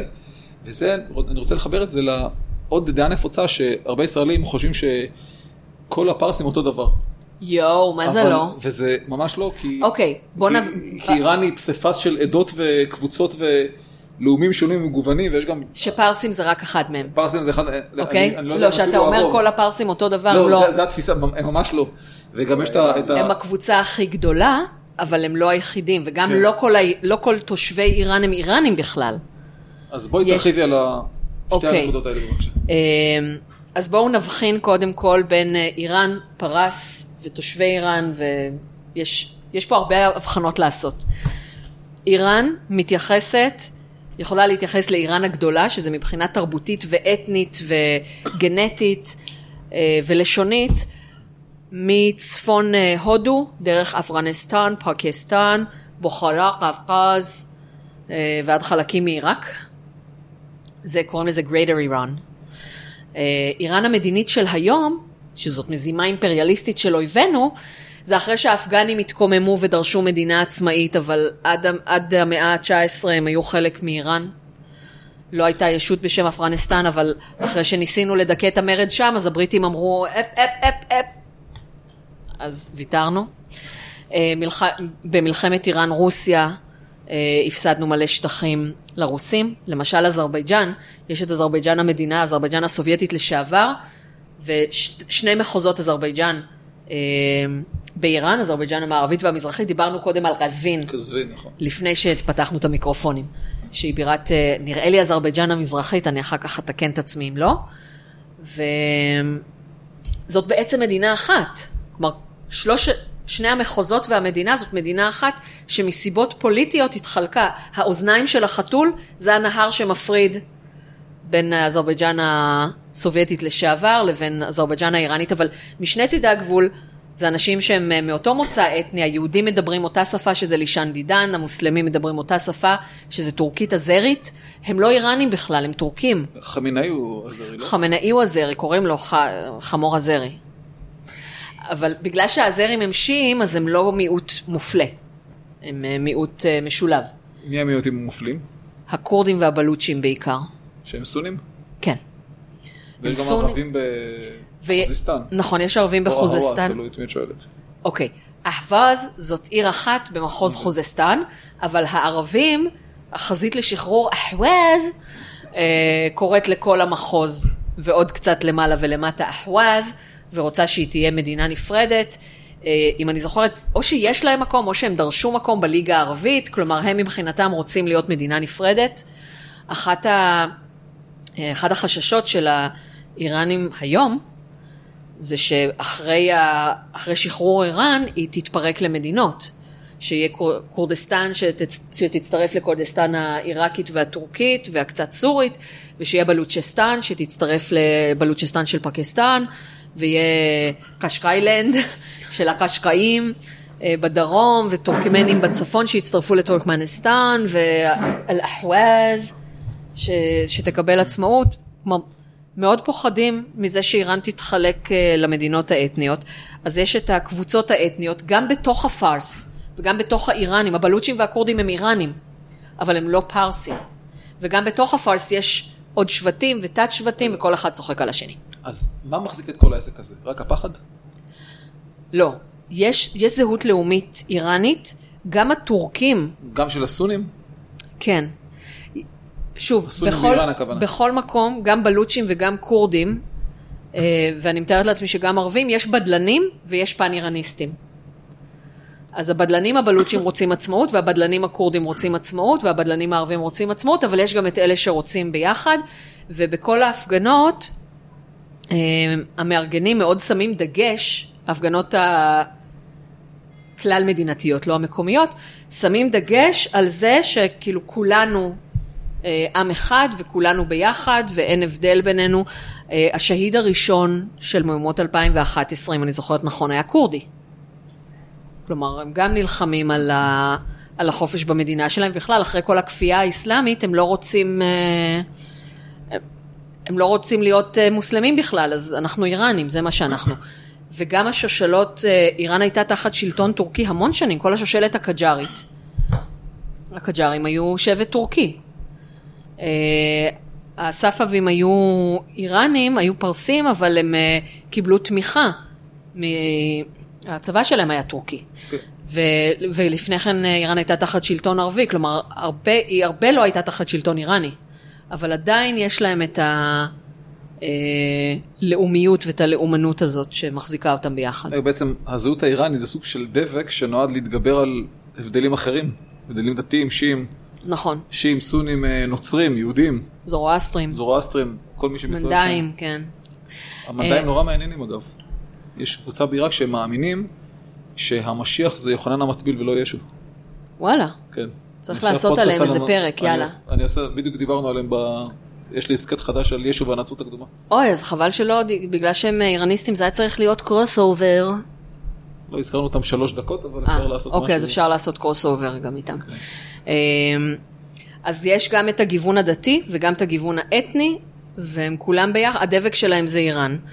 ואפילו בהמנון הקג'ארי יש אה, שורה, אמנם המילים שלו נכתבו יותר מ-100 שנה אחרי שנכתב ההמנון עצמו, זה נכתב בתור מוזיקה בלבד, אבל יש אה, המבוא יקנום ונשון בתפאוות הרנג וזבון, כולם עם אותו שם, בהבדלי צבע ושפה. אז כולם, כולם איראן, וזה... ואנשים חוששים שזה יתפרק, ואנחנו לא יודעים אם זה יתפרק או יישאר מדינה אחת. אנחנו באמת לא... לא יודעים מה יקרה. עכשיו, יכול להיות שמה ש... הם פותחים עיניים, מסתכלים מסביב, רואים את האביב הערבי, איך העולם הערבי מתפרק לרסיסים. אולי זה גם סוג של אומרים, רגע, רגע, רגע, אול... אולי אנחנו לא ממהרים להגיע לשם. אוקיי, זה, זה נכון מאוד, כי עד 2011 אה, הם רצו להעיף את השלטון. על, ההפגנות, אה, כאילו אפשר לראות אה, אסקלציה של ההפגנות. הסלמה. הסלמה של ההפגנות. ב-2007 זה היה על מחירי הדלק, זה היה כלכלי. ב-2009 זה היה where's my vote. אני הצבעתי למישהו אחד לראשות, לנשיאות הרפובליקה האסלאמית, וקיבלתי מישהו אחר לנשיאות הרפובליקה האסלאמית, אבל זה עדיין היה על הנשיא של הרפובליקה האסלאמית. כלומר, הנשיא הוא ראש הזרוע המבצעת. רציתי שמישהו אחר יעמוד בראש הזרוע המבצעת של הרפובליקה האסלאמית. ב-2011, בעקבות האביב הערבי, ב-25 בבהמן, שזה היה 14 בפברואר, הם יצאו לרחובות אה, תחת הסיסמה אה, צ'ה טהרן, צ'ה قاهره، دیکتاتور باید بره. אה, בין אם טהרן, בין אם בקהיר, הדיקטטור חייב ללכת. והסיסמה הזאת הפכה מאוד, מאוד מהר מאוד ל تونس تونست، ایران نتونست. טוניס הצליחה, איראן לא הצליחה. ואז, אה, כלומר, שם זה כבר היה, אנחנו לא רוצים את הרפובליקה האסלאמית, זה היה מוות למנהיג העליון, מוות לעצם הרעיון של שלטון חכם הדת. אבל אז הם ראו שהתוצאות של האביב הערבי במדינות שמסביבם הן הרסניות. אנשים אמרו לי עוד כשהתחילה רק מלחמת האזרחים בסוריה, אמרו לי מחיר החירות שלנו יהיה יותר גבוה מסוריה, ואנחנו רואים איזה מחיר סוריה משלמת. והם אומרים וואלה, כאילו כל הזמן הזה, מ-1979 עד 2011, חשבנו שאין יותר גרוע מהסיטואציה שלנו. העפנו את השעה כי חשבנו שהוא הכי גרוע שיש, ואז גילינו שיש יותר גרוע. ועכשיו וואלה, אנחנו מסתכלים מסביב ורואים שיש אפילו עוד יותר גרוע. אז אה, לכן, אה, ראו זאת. כן, זאת אחת הסיבות לדעתי, שהם אה, פחות יוצאים לרחובות עכשיו. כלומר, כשאנחנו רואים הפגנות, אז נכון שהן הרבה יותר קולניות ושהסיסמאות הרבה יותר אלימות, יותר נזהרים. ושיש תנועה בשם ריאסטארט שממש אה, מחללת מסגדים ומרביצה לאנשי דת, אבל, אה, אבל זה לא, אין התגייסות כללית כמו שהייתה ב-2009. וב-2011 ההתגייסות, הסיסמאות היו יותר אלימות, אבל ההתגייסות הייתה יותר קטנה מהפחד עוד של 2009, שדיכאו את ההפגנות מאוד באלימות. טוב, ברשותך אני אשאל אותך שאלה שקשורה בסופו של דבר גם לניסיון שלהם לכאורה להשיג פצצה. אה, אנחנו רואים לאורך ההיסטוריה שיש מאבק נמשך כבר 5,000 שנה בערך, פחות או יותר, בין האזור שהיום קוראים לו עיראק לבין האזור שהיום קוראים לו איראן. אני מה זה אוהבת שאתה אומר את זה. זה נכון. כן. וזה, זה- פשוט השמות משתנים, פעם. פעם זה הפרטים נגד הרומאים ופעם זה הססנים נגד הערבים ופעם זה הבבלים נגד הפרסים והאלמים נגד האשורים והסבב האחרון, האלים היה מלחמת איראן עיראק. ב- בין 80 ל-88. מלחמה ו- באמת... וגם אה, דאעש איראן זה לא כזה, כן, לא ו- כזה להיט. ו... אני רק בודקת אה, אוקיי. שלא אה, פספסתי אף איזה. אוקיי. כן. ו... ושמעתי לא פעם כאילו שבעצם הניסיון האיראני להשיג פצצה זה נורא נוח לנפנף. נגד ישראל, שזה כאילו הדבק המאחד אותם, הם שיעים, הם צריכים איזה סוג של לגיטימציה בעולם המוסלמי, אז הכי נוח ישראל, אבל מה שמפחיד אותם הרבה יותר זה הערבים. זה נכון? אה, כן, האויב הגדול ביותר. כלומר רואים את יחסי איראן-סעודיה, זה בעצם מלחמת עולם, סוג של כן, מלחמת כן. עולם באסלאם. לפני, קודם כל זה השסע הסוני שיעי. אה, וגם איראנים וערבים. כלומר, הערבים תמיד, אה, לא תמיד, אבל מהמאה השביעית לספירה, הם היו הרעים. ערב- שאיראנים אומרים לי, הערבים הרסו לנו את המדינה, הם מתכוונים. מילולית. הם מתכוונים לכיבוש הערבי בשנת 651 לספירה. ופעם שנייה, ב-1979, למהפכה האסלאמית קוראים הכיבוש הערבי השני. אז יש את המאבק בין אה, סונים ושיעים, בין איראנים וערבים, האיראנים ממש שונאים את הערבים, כי הם... אה, אנ- אנחנו לימדנו אותם כל מה שהם יודעים, הם היו שבטים פרימיטיבסקים שקוברים תינוקות חיות בנות באדמה בשנת בצורת ופותרים סכסוכים בדרכי אלימות. אנחנו לימדנו אותם להיות מדינאים, אנחנו לימדנו אותם פילוסופיה, מתמטיקה, הדקדוק הערבי הראשון הקלאסי נכתב על ידי אה, איראני, סיבויה. סיבוויהי בערבית, אבל זה סיבויה, בעל ריח התפוחים. אז יש אה, רגשי נחיתות התנשאות, כי הם יותר מצליחים ולהם יש יותר כסף, ואותם לא מחרימים, כי הם קונים את הנשק שלהם מהמעצמה הנכונה, למרות שאצלם קוטעים יותר אצבעות ואין זכויות לנשים, עכשיו אה, קצת, אה, איך קוראים לו? SBM? MBS? MBS. MBS התחיל, מוחמד בן סלמן, התחיל לתת יותר זכויות לנשים, אבל אה, עד לפני כמה חודשים נשים עוד לא יכלו לנהוג. אז בוא נאמר אה, שבמותו של חשוגי ציווה לאנשים את הזכויות. אני חושבת שהם יכלו לנהוג עוד אה, לפני לפני? כן, אבל כן. זה יועץ. אמ, אז, אז יש את המתח הזה, וכשאיראן, אני קראתי, אני כבר לא זוכרת מי זה היה, אולי זריף, אולי ולוייתי, אמ, שדיברו איתם, אה, דיברו על זה שרוצים שאיראן גם, הרפובליקה האסלאמית, סליחה, תפסיק את הניסויים בטילים בליסטיים שיכולים להגיע עד אירופה ושיכולים להגיע עד ישראל, והם אמרו, מספיק שכאילו עצרתם לנו את הצנ- את הצנטריפוגות, בזמן שלהודו יש נשק גרעיני, ולפקיסטן יש נשק גרעיני, ולישראל לפי פרסומים זרים יש נשק גרעיני. אנחנו מוקפים אויבים עם נשק גרעיני, ואתם לא נותנים לנו את ההרתעה הזאת, אז עכשיו גם את הטילים הבליסטיים אתם רוצים שנפסיק, בזמן שאתם מחמשים את האויבת המרה ביותר שלנו באזור, והם התכוונו לסעודיה. כן. סעודיה היא האויבת המרה ביותר של איראן באזור. דבר נורא מעניין אגב ביחסי איראן-סעודיה, שמצד אחד של המפרץ הפרסי, או הערבי, תלוי לא. לא, הפרסי, הפרסי, אמרת נכון בהתחלה. כן, כן. אז באיראן יש אזור סוני שעושה להם צרות, ובצד השני של המפרץ, בסעודיה יש אזור שיעי שעושה להם צרות. יש פה סוג של... וכשהסעודים, כשהסעודים הוציאו להורג איש דת שיעי, אז האיראנים, הצעירים, לא השבאב, כן? שרפו את שגרירות סעודיה בטהרן, ואז נותקו היחסים. ועכשיו בוועידת האחדות האסלאמית האחרונה שהייתה באיראן, רוהני, אמר לסעודיה, ארצות הברית בגדה בכם, אז בואו אנחנו נגן עליכם בחינם. ואז כולם אמרו לו, כאילו על שגרירות סעודיה בטהרן לא הצלחת להגן, אז אתה מציע הגנה לסעודיה. אני לא יודעת אם הוא עשה את זה, כאילו, באמת בכוונה להציע אחדות אסלאמית, או כדי אה, לעקוץ. את סעודיה, כן, להסתלבט. על סעודיה. ואם כבר דיברנו על סעודיה והיחסים, אה, מכה ומדינה נמצאות בסעודיה, Mhm. תחת שלטון סוני. איך השיעים עולים לרגל לשם? עולים על מטוס. ולא, איזה, יש הסדרים, יש להם זמנים מיוחדים? כאילו, מקבלים לא, אותם לא, כרגיל? הם... אה, כ- באים ככל האדם? כן, כן, באים ככל האדם. מה? לא, לא, לא לא לא רגע. תשאל. עכשיו תשאל. מבחינת הדירוג של הקדושה, מכה יותר מקרבלה? יותר מקום? אה, אז אה, וואי וואי, כמה עריכה יש לי פה, אני רואה, ב, אני רואה את גל הכל. אה, מכה היא העיר הקדושה ביותר. אין, אה, אין יותר קדושה ממנה. אולי ירושלים, כי יש ביטוי כזה, שזה ביטוי שהוא גם רוחני, אבל גם אה, השתמשו בו במלחמת איראן-עיראק כדי לא להפסיק את המלחמה. אי אפשר להגיע לירושלים בלי לעבור בקלבולה. כלומר, אה, אני אומרת קלבולה כי אני אוהבת לעשות עולה בסוף כל דבר, אבל זה קלבלה. אה, ירושלים קדושה לשיעים? ירושלים קדושה לכל המוסלמים. אוקיי. אז אה, אי אפשר להגיע לירושלים בלי לעבור בקלבלה, זה אומר כאילו שקלבלה זה מדרגה בדרך.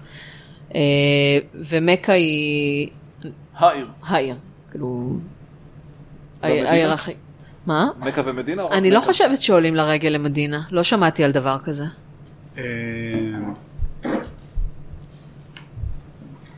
אה, רציתי לשאול, אה, אמרת שאין להם בעיה להגיע למדינה, אבל אין בעיה לצאת בכלל מאיראן? כאילו, אני זוכרת שעם אה, הפרק הקודם, אז כדי לצאת מאיראן בכלל, זה לא, כאילו, הם לא עוצרים אותך ואומרים אתה מרגל?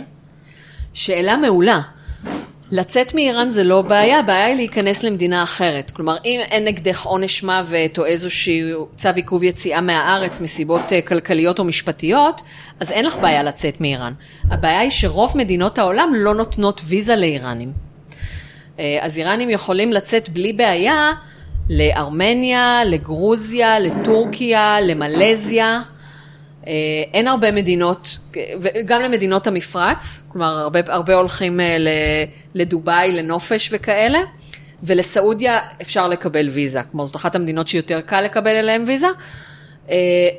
האיראנים שונאים את הסעודים, כן? ויש איראנים, לפני כמה שנים היו שני עולי רגל, איראנים, שנאנסו במעבר הגבול על ידי פקיד ההגירה, והאיראנים אה, מתנגדי המשטר והחילונים הקיצוניים אמרו מגיע להם כי הם נתנו, כי הם נתנו כסף איראני טוב לסעודים. כלומר, אה, כן, אה, אז אין בעיה לנסוע לסעודיה, אה, וגם שהיה איזה אסון במכה שהתמוטט שם, מדי כמה זמן יש אסונות כאלה במכה, אז גם שם, כאילו אומרים מגיע להם כי הם נתנו כסף איראני לסעודים, אבל אין לסעודים בעיה לקבל עולי רגל מאיראן, הם מקבלים עולי רגל מכל מדינות האסלאם. זו התעשייה השנייה שלהם אחרי הנפט. אה, גם בהקשר של הקשרים בין העולם הערבי לעולם המוסלמי, ואני אחזיר אותך הביתה רגע אל הבלשנות, השפה הערבית היא, היא, היא שמית, נכון, כן, אני, והשפה הפרסית היא, הינדו-אירופאית. איך קורה שהכתב שלהם הוא אותו כתב? וואי וואי וואי, כמה בעיות זה עושה לנו. קודם כל, השפה הפרסית מעולם לא היה כתב משלה, כתב יתדות אימצנו מהשכנים השומרים ועיבדנו אותו. כלומר, את הרעיון לקחנו מהשכנים, אבל כתב היתדות הפרסי הוא אה, בנוי על, אבל שכללנו אותו, עשינו אותו יותר קומפקטי. אני רוצה לציין שהתופעה הזו קיימת בעוד מקומות, גם הכתב הלטיני משמש את אה, רוב מדינות אירופה, גם שפות לא לטיניות. לוקחים זה- את הכתב, זה, זה גם הכל הגיע מהכתב הפיניקי בסופו של יום, שהוא גם משמש את העברית לדעתי. נכון. כן, בגלגולים כאלה ואחרים כן. כלומר, התופעה שתרבות אחת לוקחת כתב של מישהו אחר ומא- ומאמצת אותו, כמו שהאכדים לקחו מהשומרים את הסימנים, או האוגריתים לקחו מה... מהכדית, תופעה כן. נפוצה וידועה. כבר עכשיו יש אבל- סימן, אז בואי נשתמש. כן, אבל עכשיו- שאלתי על הערבית והפרסית, ש- ש- שזה ספציפית שמית וזה. עכשיו, בפרסית אמצעית זה היה עוד יותר גרוע, כי הם לקחו, בדיוק אה, דיברתי עם אמיר לפני שהתחלנו להקליט, על יוניקוד של בוק פהלוי, אה, שזאת, אה, זה הדיאלקט המתועד ביותר של פרסית אמצעית. יש בו 14 אותיות, הוא מבוסס על כתב שמי. אה, אז ו' נ' ע' ור' זאת אותה אות, וי' ד' וג' זאת אותה אות, זה, זה כתב מאתגר. אה, אבל הם, הצ- הם הצליחו לכתוב, זה בעצם כמו, ש, כמו שאתה בעברית, כשאתה רואה אה, מילה, יש, יש לנו גם הרבה הומוגרפים בעברית, מילים שנכתבות אותו דבר, ואתה יודע לקרוא את זה לפי, ה. לפי ההקשר, ולפעמים לא, אוקיי? לפעמים אתה אומר, רגע, שנייה, זה לא, אישה נעלה, זה- נעלה, נעלה, נעלה את הדלת בפני בעלה. לא, זה, זה גם אומרים אותו דבר, אבל מה זה המפגינים שמחו על הקיצ... מה זה המפגינים שמחו על... שמחו? המפגינים שמחו על הקיצוצים. לא, זה, המפג... זה המפגינים שמחו על הקיצוצים, אוקיי. אז לפעמים אתה צריך לחזור לא ולקרוא הבנתי, אמרת מחדש. שמחו מלשון שמחה או שמחו מלשון לסמוך. אוקיי, זה, זה, אז, אז יש לנו גם... כתוב. לא, אז יש לנו גם, גם הומוגרפים וגם הומופונים. גם בפרסית יש המון הומוגרפים והומופונים, אה, והפרסית החדשה באמת אימצה את הכתב של הערבית, אבל יש שתי בעיות עם הכתב של הערבית. אחת שחסרות באותיות, אז הוספנו ארבע אותיות, אותיות פשגאץ', אלה אותיות שיש בפרסית ואין בערבית. ואנחנו לא ערבים, אנחנו לא יודעים לבטא דד וו וטא ועין וחט וקוף דווקא כן. וריין. ריין אנחנו יודעים לבטא. שומע אותך אומר אפרניסטן כל הזמן. יפה, כל הכבוד. אה, אז יש המון אותיות שאנחנו לא יודעים לבטא, ולכן יש בפרסית שלוש אותיות שונות שמבוטאות סה. בערבית זה סין, תה וסוד. בפרסית כולם סה. יש ארבע אותיות שמבוטאות זה. אוקיי? שבערבית זה זל, זי, בוד ובוא. פרסית כולם זה. עכשיו, מה שיפה זה שבווג'יאב, שזו האפליקציה שאני משתמשת בה בתור מילון פרסי, אה, לפני כמה זמן שמעתי עם התלמידים שלי בפרסית מתקדמים, מתקדמים במרכז האקדמי שלם, אה, אנחנו שומעים נאומים, ואז אה, הייתה שם המילה אסתהזז. את המילה אסתהזז, אנחנו יודעים שזה מערבית, אז אנחנו יודעים איזה תף זה, כי יש שני סוגי תף, אבל לא ידענו איזה סוג ה' זה, כי יש שני סוגי ה' וארבעה סוגי זה. זה, זה לחפש שמונה מילים שונות, אבל מה שטוב זה שאתה כותב אסתהזז איך שבא לך, והוא נותן לך את כל האפשרויות של ההומופונים השונים. אה, אז, אה, אז אנחנו, אנחנו פשוט מבטאים את האותיות אחרת. ערבי ששומע פרסית יכול להבין פחות מערבי שקורא פרסית. וגם ערבי שקורא פרסית לא מבין הכל, כי הרבה מילים שינו משמעות או בערבית אחרי השאלה, או בפרסית מאז השאלה. ולכן אה, זה, זה לא אחד לאחד. אבל הכתב הוא מאוד בעייתי, ויש מגמה, אני לא יודעת אם מגמה להגיד, יש אה, אנשים שקוראים לליטון הכתב, לא נראה לי, ליטון מלשון להפוך אותו לכתב לטיני? כן, כמו הטורקית. כמו הטורקית. אה, אני לא רואה הרבה יותר סיכוי לזה מאשר ליטון הכתב העברי. שגם זו הייתה הצעה פעם. שגם זו הייתה הצעה. מצד שני, בואו נזכור שתיאודור נולדקה כתב ב- באנציקלופדיה בריטניקה ב-1911, שהוא לא רואה יותר סיכוי להחייאת השפה העברית מאשר לשיבת עם ישראל לארצו. אז יש, יש למה לצפות. יש דברים שלא נראים לנו סבירים ובכל זאת קורים. אוקיי, שב, בבקשה. ש- שתי הערות על זה. קודם כל על ליטון. אין, אין אה, זה שום... אמיר אהרוני, כן? כן. אה, אין שום אה, מקום שבו משתמשים בצורה נפוצה בפרסית בכתב לטיני, אבל יש מקום שכותבים בו פרסית בכתב קירילי. בבוכרה. כן, בצורה מאוד יפה ונפוצה וספרותית, וזה טאג'יקיסטן בעיקר. אה, וזה דומה מאוד לכתב לטיני, לא אותו דבר, אבל דומה. אבל, עוד משהו, אף שהכתב הערבי הוא לא, הפרסים לא המציאו אותו, הרבה מאוד מהאנשים ב- בימינו שעוסקים בתמיכת מחשבים באותיות ערביות, הרבה מאוד מהם פרסים. זאת אומרת, אנשים שעובדים בחברות כמו גוגל, IBM, טוויטר, מייקרוסופט וכאלה, שגורמים למחשבים וטלפונים וכאלה לעבוד טוב עם אותיות ערביות, ולעבוד טוב עם הלבטים שנכתבים מימין לשמאל, הרבה מאוד מהם פרסים, לא ספרתי, אבל... איראנים אתה מתכוון. כי פרסים, אמרנו, לא כל האיראנים פרסים. כן, הש- רואים שהשמות שלהם פרסיים, גם, גם פגשתי כמה מהם. כולם אותו דבר. לא ספרתי, אבל יש סיכוי שיותר מערבים ויותר מישראלים. זה הרבה ישראלים ש, ש, שעובדים ב, בלגרום למחשבים. לערבית לעבוד? לשפות שנכתבות מימין לשמאל. אה, ובשביל ה- האלף בית הערבי, שזה בערך אותו אלף בית, הרבה מאוד מהם זה, זה, זה איראנים. אה, כי אנחנו העם הכי תרבותי באזור. I rest my case.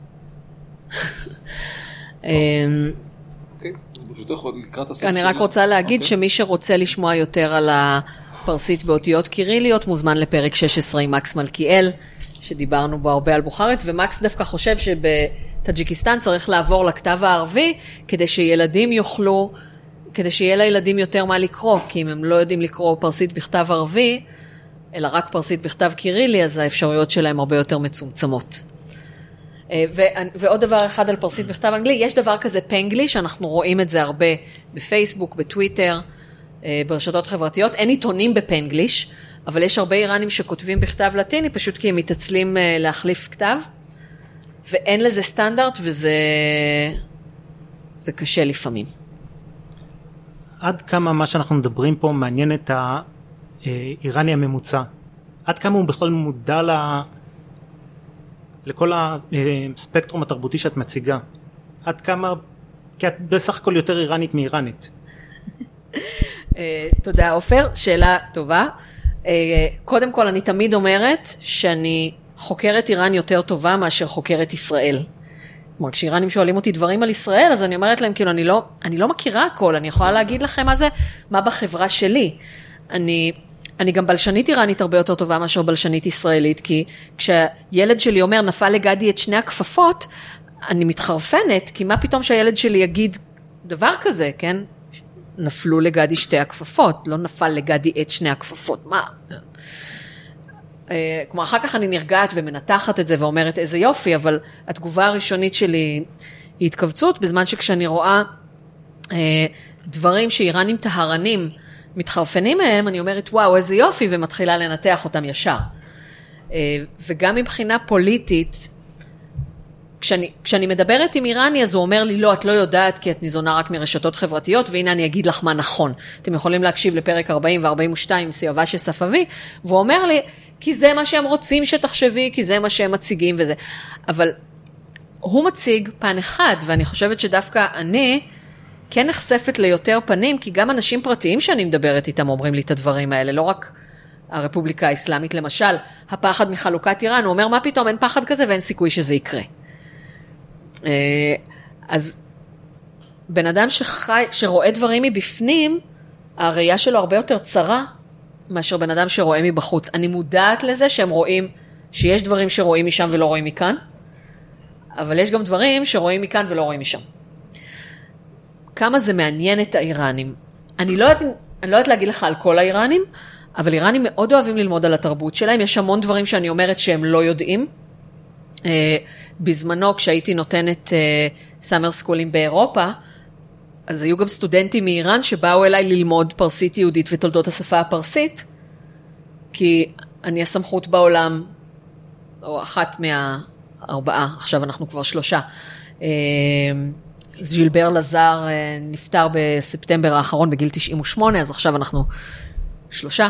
Uh, בתחום הפרסית היהודית הקדומה, שהיא נדבך מאוד חשוב בלימוד ההיסטוריה של השפה הפרסית. גם בשיחה עם סיואבש, הוא אמר, הוא כל הזמן התבלבל בשנים, ואז הסברתי לו איך להמיר משנים איראניות לש, לשנים לועזיות.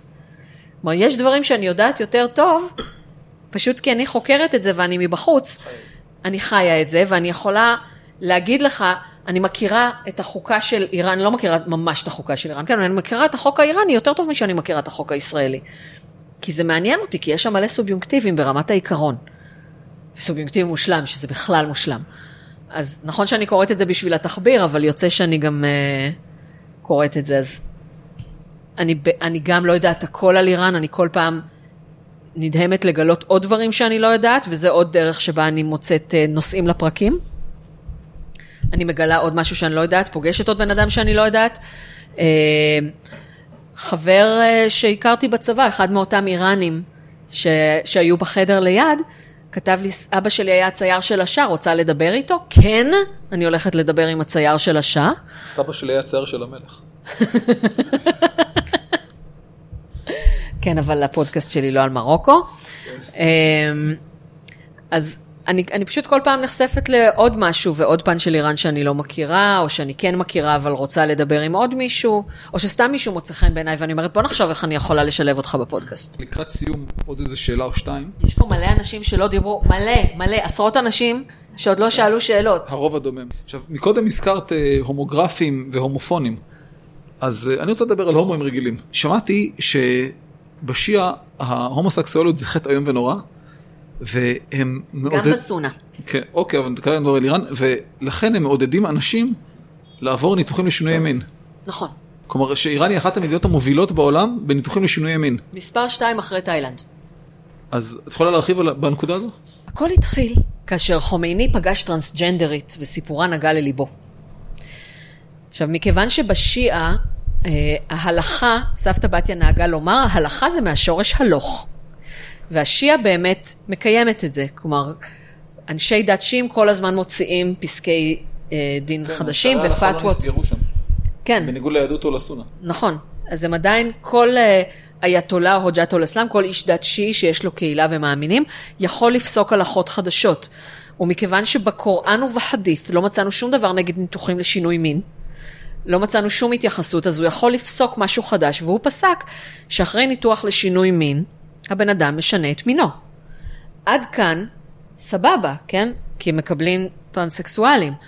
הבעיה מתחילה כשהומוסקסואליות היא חטא מאוד כבד, ואגב, כל החברים ההומואים האיראנים שלי, ויש לי הרבה, אומרים שהיחס של החברה הרבה יותר גרוע מהיחס של השלטונות. כי השלטונות לא מוציאים להורג על הומוסקסואליות, על משיכה לאותו מין, השלטונות מוציאים להורג, טופלים עליהם אשמת אונס, טופלים עליהם סחר בסמים, אה, או שלא טופלים עליהם כלום, כלומר נותנים להם לחיות, נותנים להם אפילו פטור משירות צבאי למי שמצהיר שהוא הומו.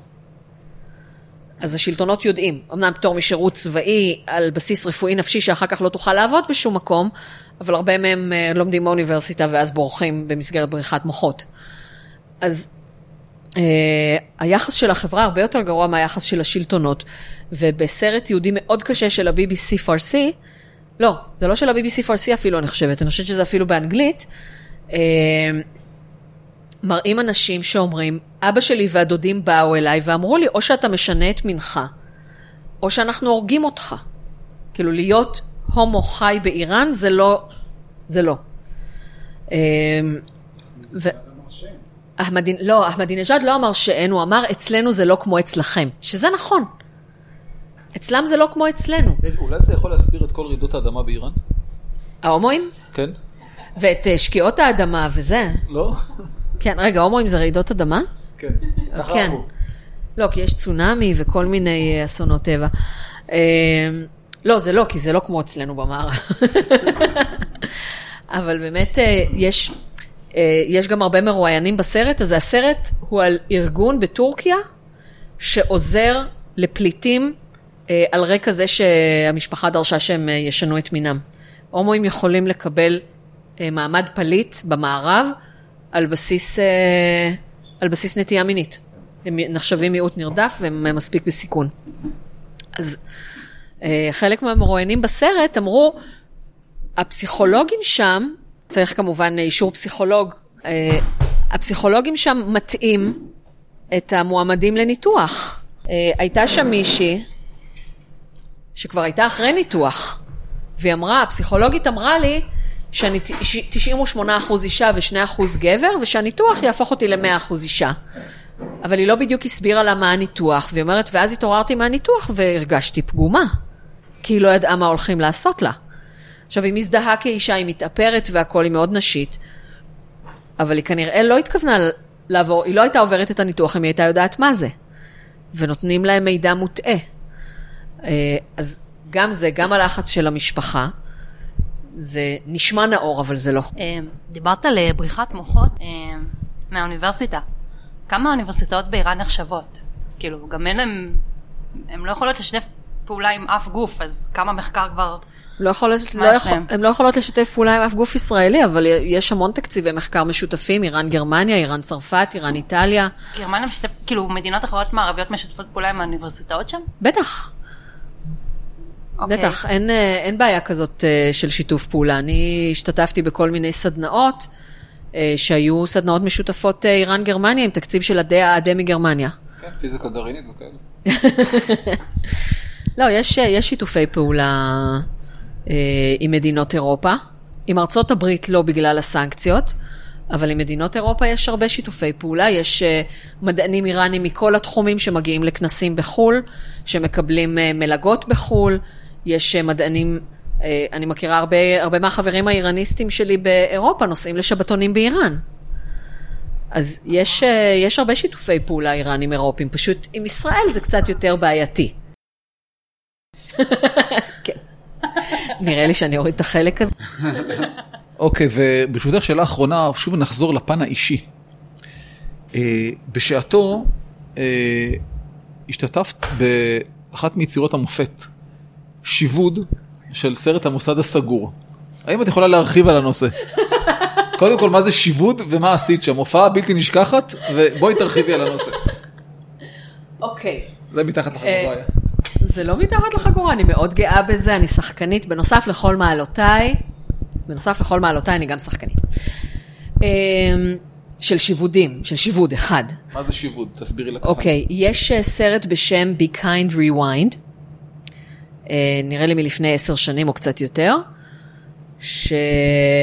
שמספר על חנות של אה, סרטי וידאו, אז שהיו פעם חנויות של וידאו סטור כאלה, שהם נמצאים ליד אה, כור אה, חשמלי, ליד תחנת כוח, ויום אחד יש פיצוץ בתחנת הכוח, וכל סרטי הוידאו שלהם נמחקים.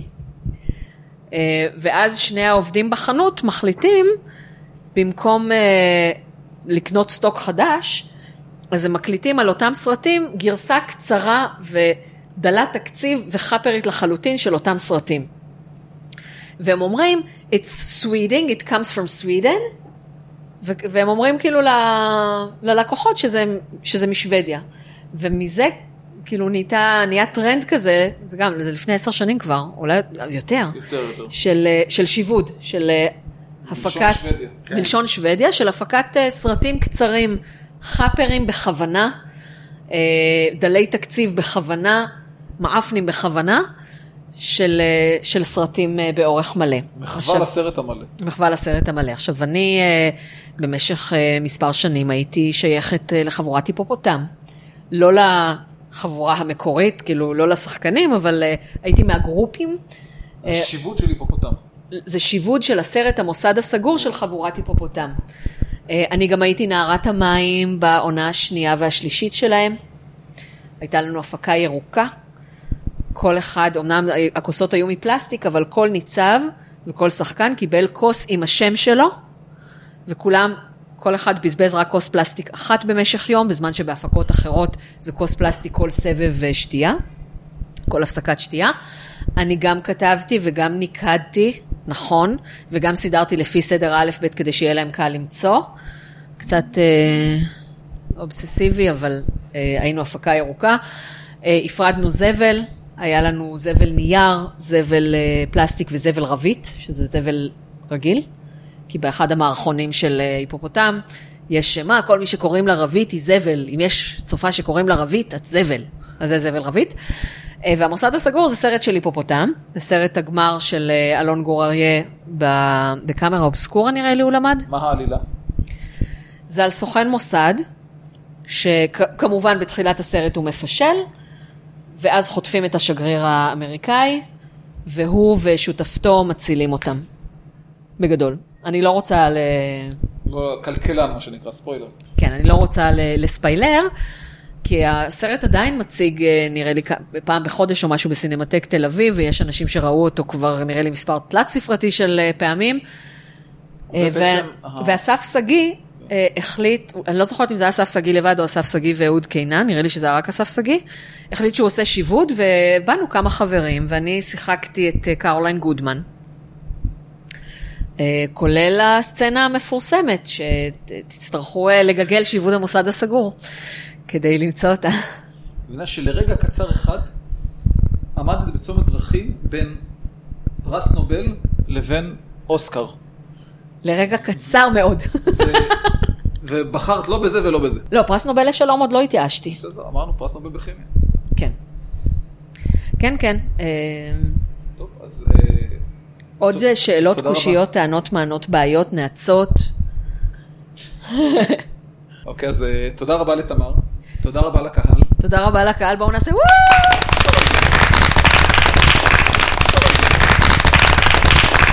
ושוב, אנחנו רוצים להזכיר ולומר ולהדגיש ולחדד שאנחנו נמצאים פה ביער הקקאו, המקום לשוקולד בישראל, ואולי בעולם כולו, חוץ מכמה מקומות בבלגיה. יערה, אל תשכחי, עכשיו את יכולה מכונה, להדליק את המכונה של המכונה. ה bean to bar, את עושה עכשיו, את- מה זה שוקולד לבן קוקוס? כן, קוקוס בתוך השוקולד. קוקוס הוא חלק מהשוקולד, ה bean to bar ש... שיער הקקאו עושים, הנה עכשיו אתם שומעים את קולות הרקע. אני לא בטוח. אה, שומעים, שומעים, בדקתי קודם. זה ממש כאילו מסקרץ' וזה מתערבב הרבה זמן, אז הקוקוס נכנס ממש לתוך תוכי השוקולד. וקיבלנו, מי שרצה קיבל טעימה, כפית. נקייה. אוקיי. לא, לא מכניסים אותה שוב. תודה רבה. טוב, אז תודה לכם על אה, שנה נפלאה עם המון אה, פידבקים טובים ומחממי לב, גם בפרטי, גם בקפאים ובכלל. בשנה האחרונה אני עושה המון דברים מגניבים ומספקים שמובילים אותי בדרך השליחות שלי, שהיא בניית גשרים ופקיחת עיניים, אם מישהו הצליח לפספס את זה. ואיראניום מועשר הוא הראשי שבהם. הכי מגניב, הכי מספק, הכי כיף לעשות אותו, אני לומדת ממנו המון, מקבלת המון אהבה, המון פידבקים טובים, מפיצה את אהבת איראן והכל, אבל אה, אני גם משקיעה בו הכי הרבה. אני משקיעה בו ימים שלמים כל שבוע. אה, בדרך כלל הראיונות הם אה, אצל המרואיין.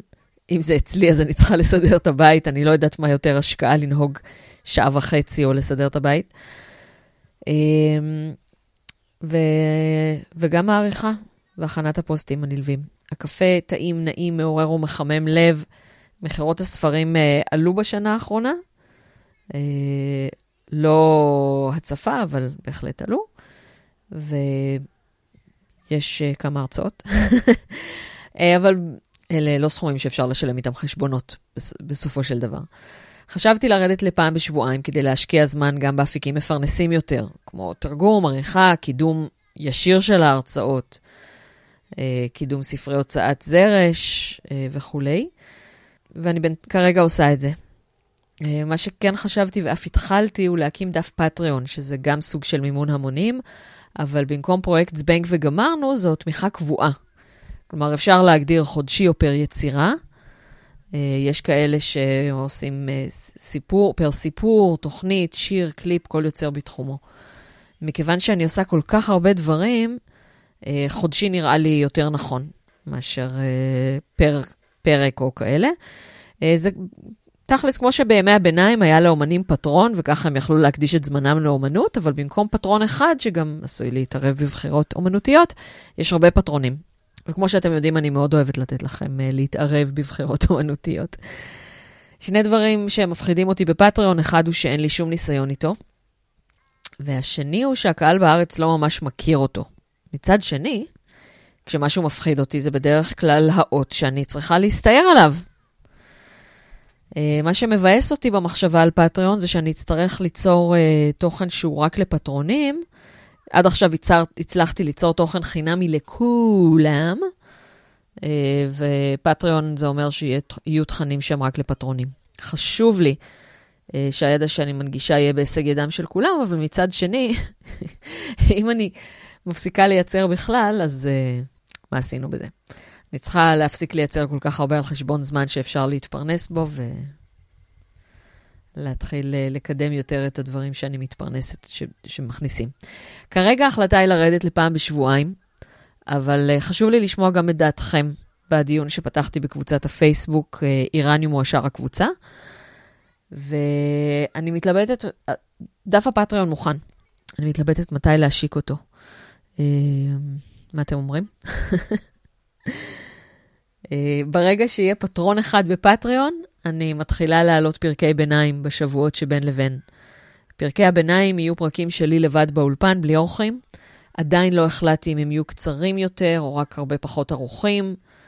אה, יש, אה, כל פרק כזה אני גם מקליט בווידאו לייב, אותי מקליטה אותו, והווידאו הזה הוא גם חלק מהצ'ופרים במדרגות תמיכה מסוימות. זהו, אז אני אקליט את זה בלייב, ואז אעלה את הקובץ.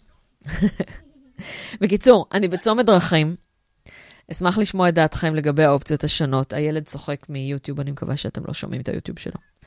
ובינתיים אתם מוזמנים כרגיל לעשות לייק, לדרג ולכתוב ריוויו באיראניום מועשר הפודקאסט, להצטרף לאיראניום מועשר הקבוצה, אה, להצטרף לדיונים ולהשפיע. אשמח כמובן שתמשיכו לקנות ספרים מהוצאת זרש, שתסדרו לי הרצאות במסגרות שמשלמות היטב, אבל ממש היטב. אמ, שתתמכו בפטריון אם אתם מעוניינים גם בתכני הביניים.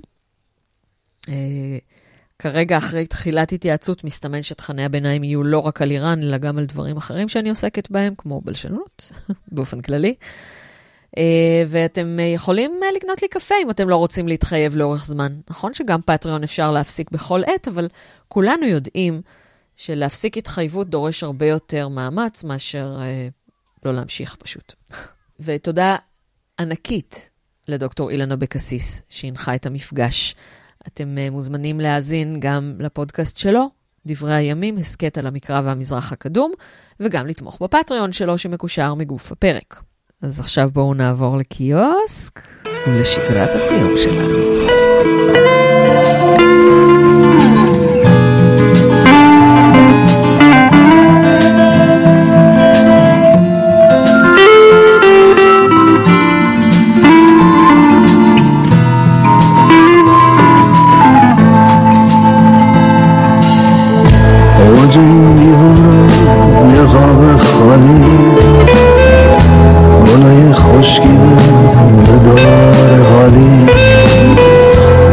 یه مترسک خیره به باقی که سوخته قلبای پوشانی لبای دوخته.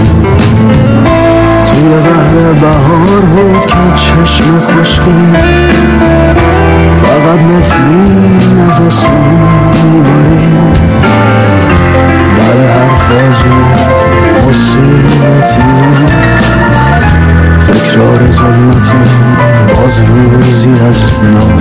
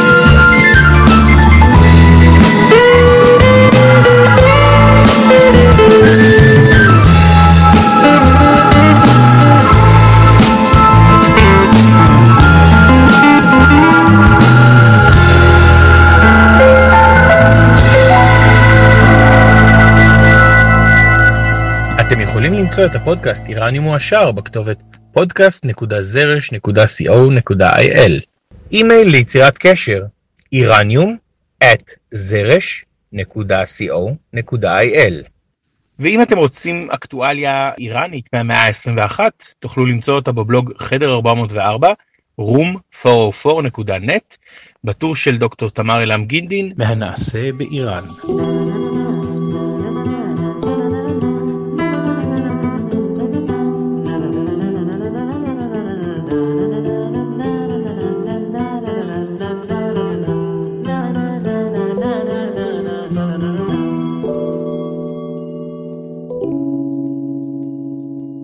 איראניום מועשר. ההסכת, פודקאסט של דוקטור תמר אילם גינדין. פרק השנה בהנחיית דוקטור אילן אבקסיס. אירוח האירוע, יער הקקאו, השוקולטיירי הכי טובה בירושלים. אורחים ביער הקקאו, מאזיני הפודקאסט. נעימת פתיחה, עיבוד של ברק אולייר להמנון אי איראן. קריין פתיח וסגיר, נתנאל טוביאן. קריינות קרדיטים, עידו קינן, המנחה ברוחו של איראניום מועשר, מגיש סייבר סייבר ושרת התרבות, ומנהל תוכן בפודקסטיקו. פה מפיקים פודקאסטים מעולים, שזה אני. אה, אני מקווה שהכל היה לשביעות רצונך. ועד הפעם הבאה, הילה ליקה. خداحافظ. תודה רבה. אחר כך אכפיל את המחיאות כפיים.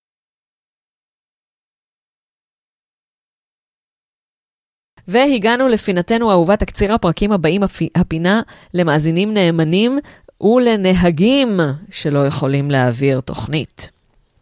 כאמור, אנחנו יורדים עכשיו לפעם בשבועיים.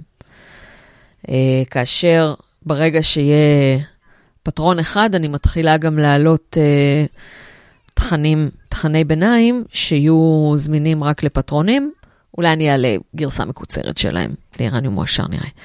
בפרק 47, ב-14 בינואר, תהיה, תהיו עדים לשיחה מרגשת ומרוממת לב עם מתן פנקס משגרירות איראן בישראל.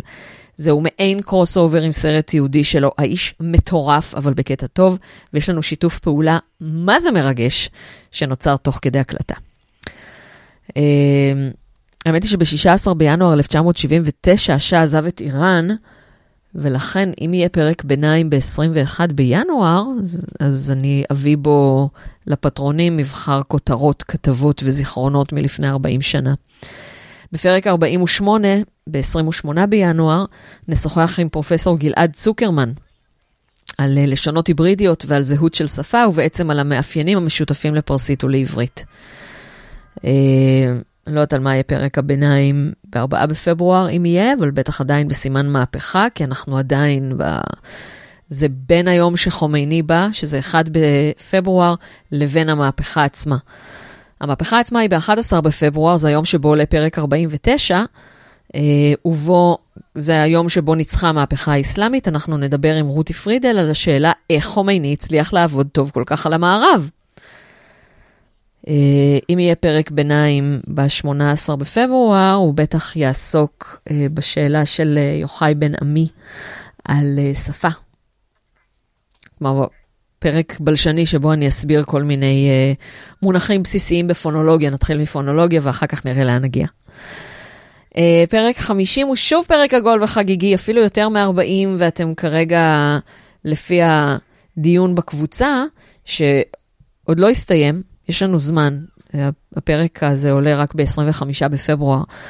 אה, כרגע מסתמן שהוא יהיה ציר הזמן שלוש עם דוקטור אורי גולדברג. נראה איך אנחנו משלבים את האסוציאטיביות הפרועה של הפרקים שלנו ביחד, יחד עם פרק מובנה כמו ציר זמן. אבל זה עדיין לא סגור, אתם מוזמנים להמשיך ולהשפיע בקבוצת הפייסבוק שלנו. ב-4 במרץ יש uh, עוד פרק ביניים, אני מקווה, אני מבטיחה פרקי ביניים חופשי. צריך שיהיה לפחות פטרון אחד בשבילם. מכיוון שהפרק קרוב ליום האישה, אני אביא לכם ציטוטים נבחרים מיומני הנסיכה הקג'ארית טאג'ול סלטנה. היא מרתקת, מזעזעת ותמימה נורא. אה, פרק 51, ב-11 במרץ, יהיה כמובן crossover עם דברי הימים, הסכת על המקרא והמזרח הקדום של דוקטור אילן אבקסיס. אה, ואולי הפעם דוקטור ליאור רביד כן תצטרף אלינו, אנחנו נדבר על דריווש השלישי ואלכסנדר מקדון, וקצת קצת על דריווש השני, כי אילן מת על רציחות פוליטיות, אז אי אפשר לדלג עליו ממש.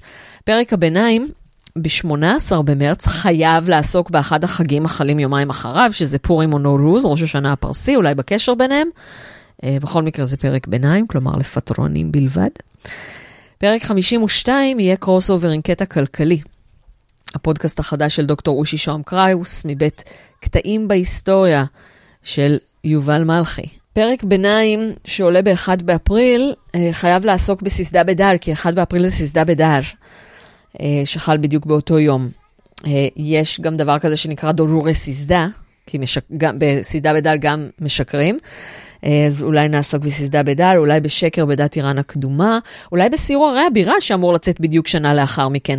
אנשים אומרים, כן, כן, 1 באפריל זה בדיחה. לא, זאת לא בדיחה, זה פשוט מכיוון שססדה בדר זה היום האחרון של ראש השנה, ואחריו כולם חוזרים לטהרן ונגמרים הפקקים בדרך לאתרי הנופש ובכלל, אז אני רוצה להגיע ביום הזה. אמ, בפרק 53 ב-8 באפריל נכיר אה, בשאיפה את בן ציון יהושע מחבר הספר סימור, וכל כך הרבה דברים מגניבים נוספים אחרים שקשה לי להחליט מה קודם, בטח יהיו לנו כמה פרקים. אה, בפרק 54 ב-22 באפריל נשוחח עם אומן הלחימה האיראני שוודי אוסטרלי חשי עזד, אני מאוד מקווה. או וואו, כשיורדים לפעם בשבועיים, יש תוכניות לעוד המון המון זמן. אנחנו כבר בסוף אפריל. אמ, אז אה, זהו, יש לנו עוד בקנה.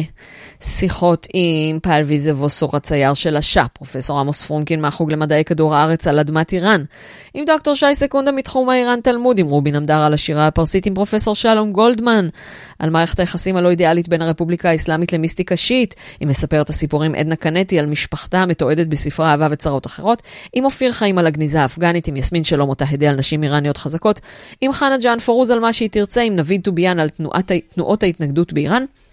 עם דני מוג'ה, נדבר בעיקר על קולנוע איראני, אבל איך אפשר בלי כמה שירים על חשבון פשוט.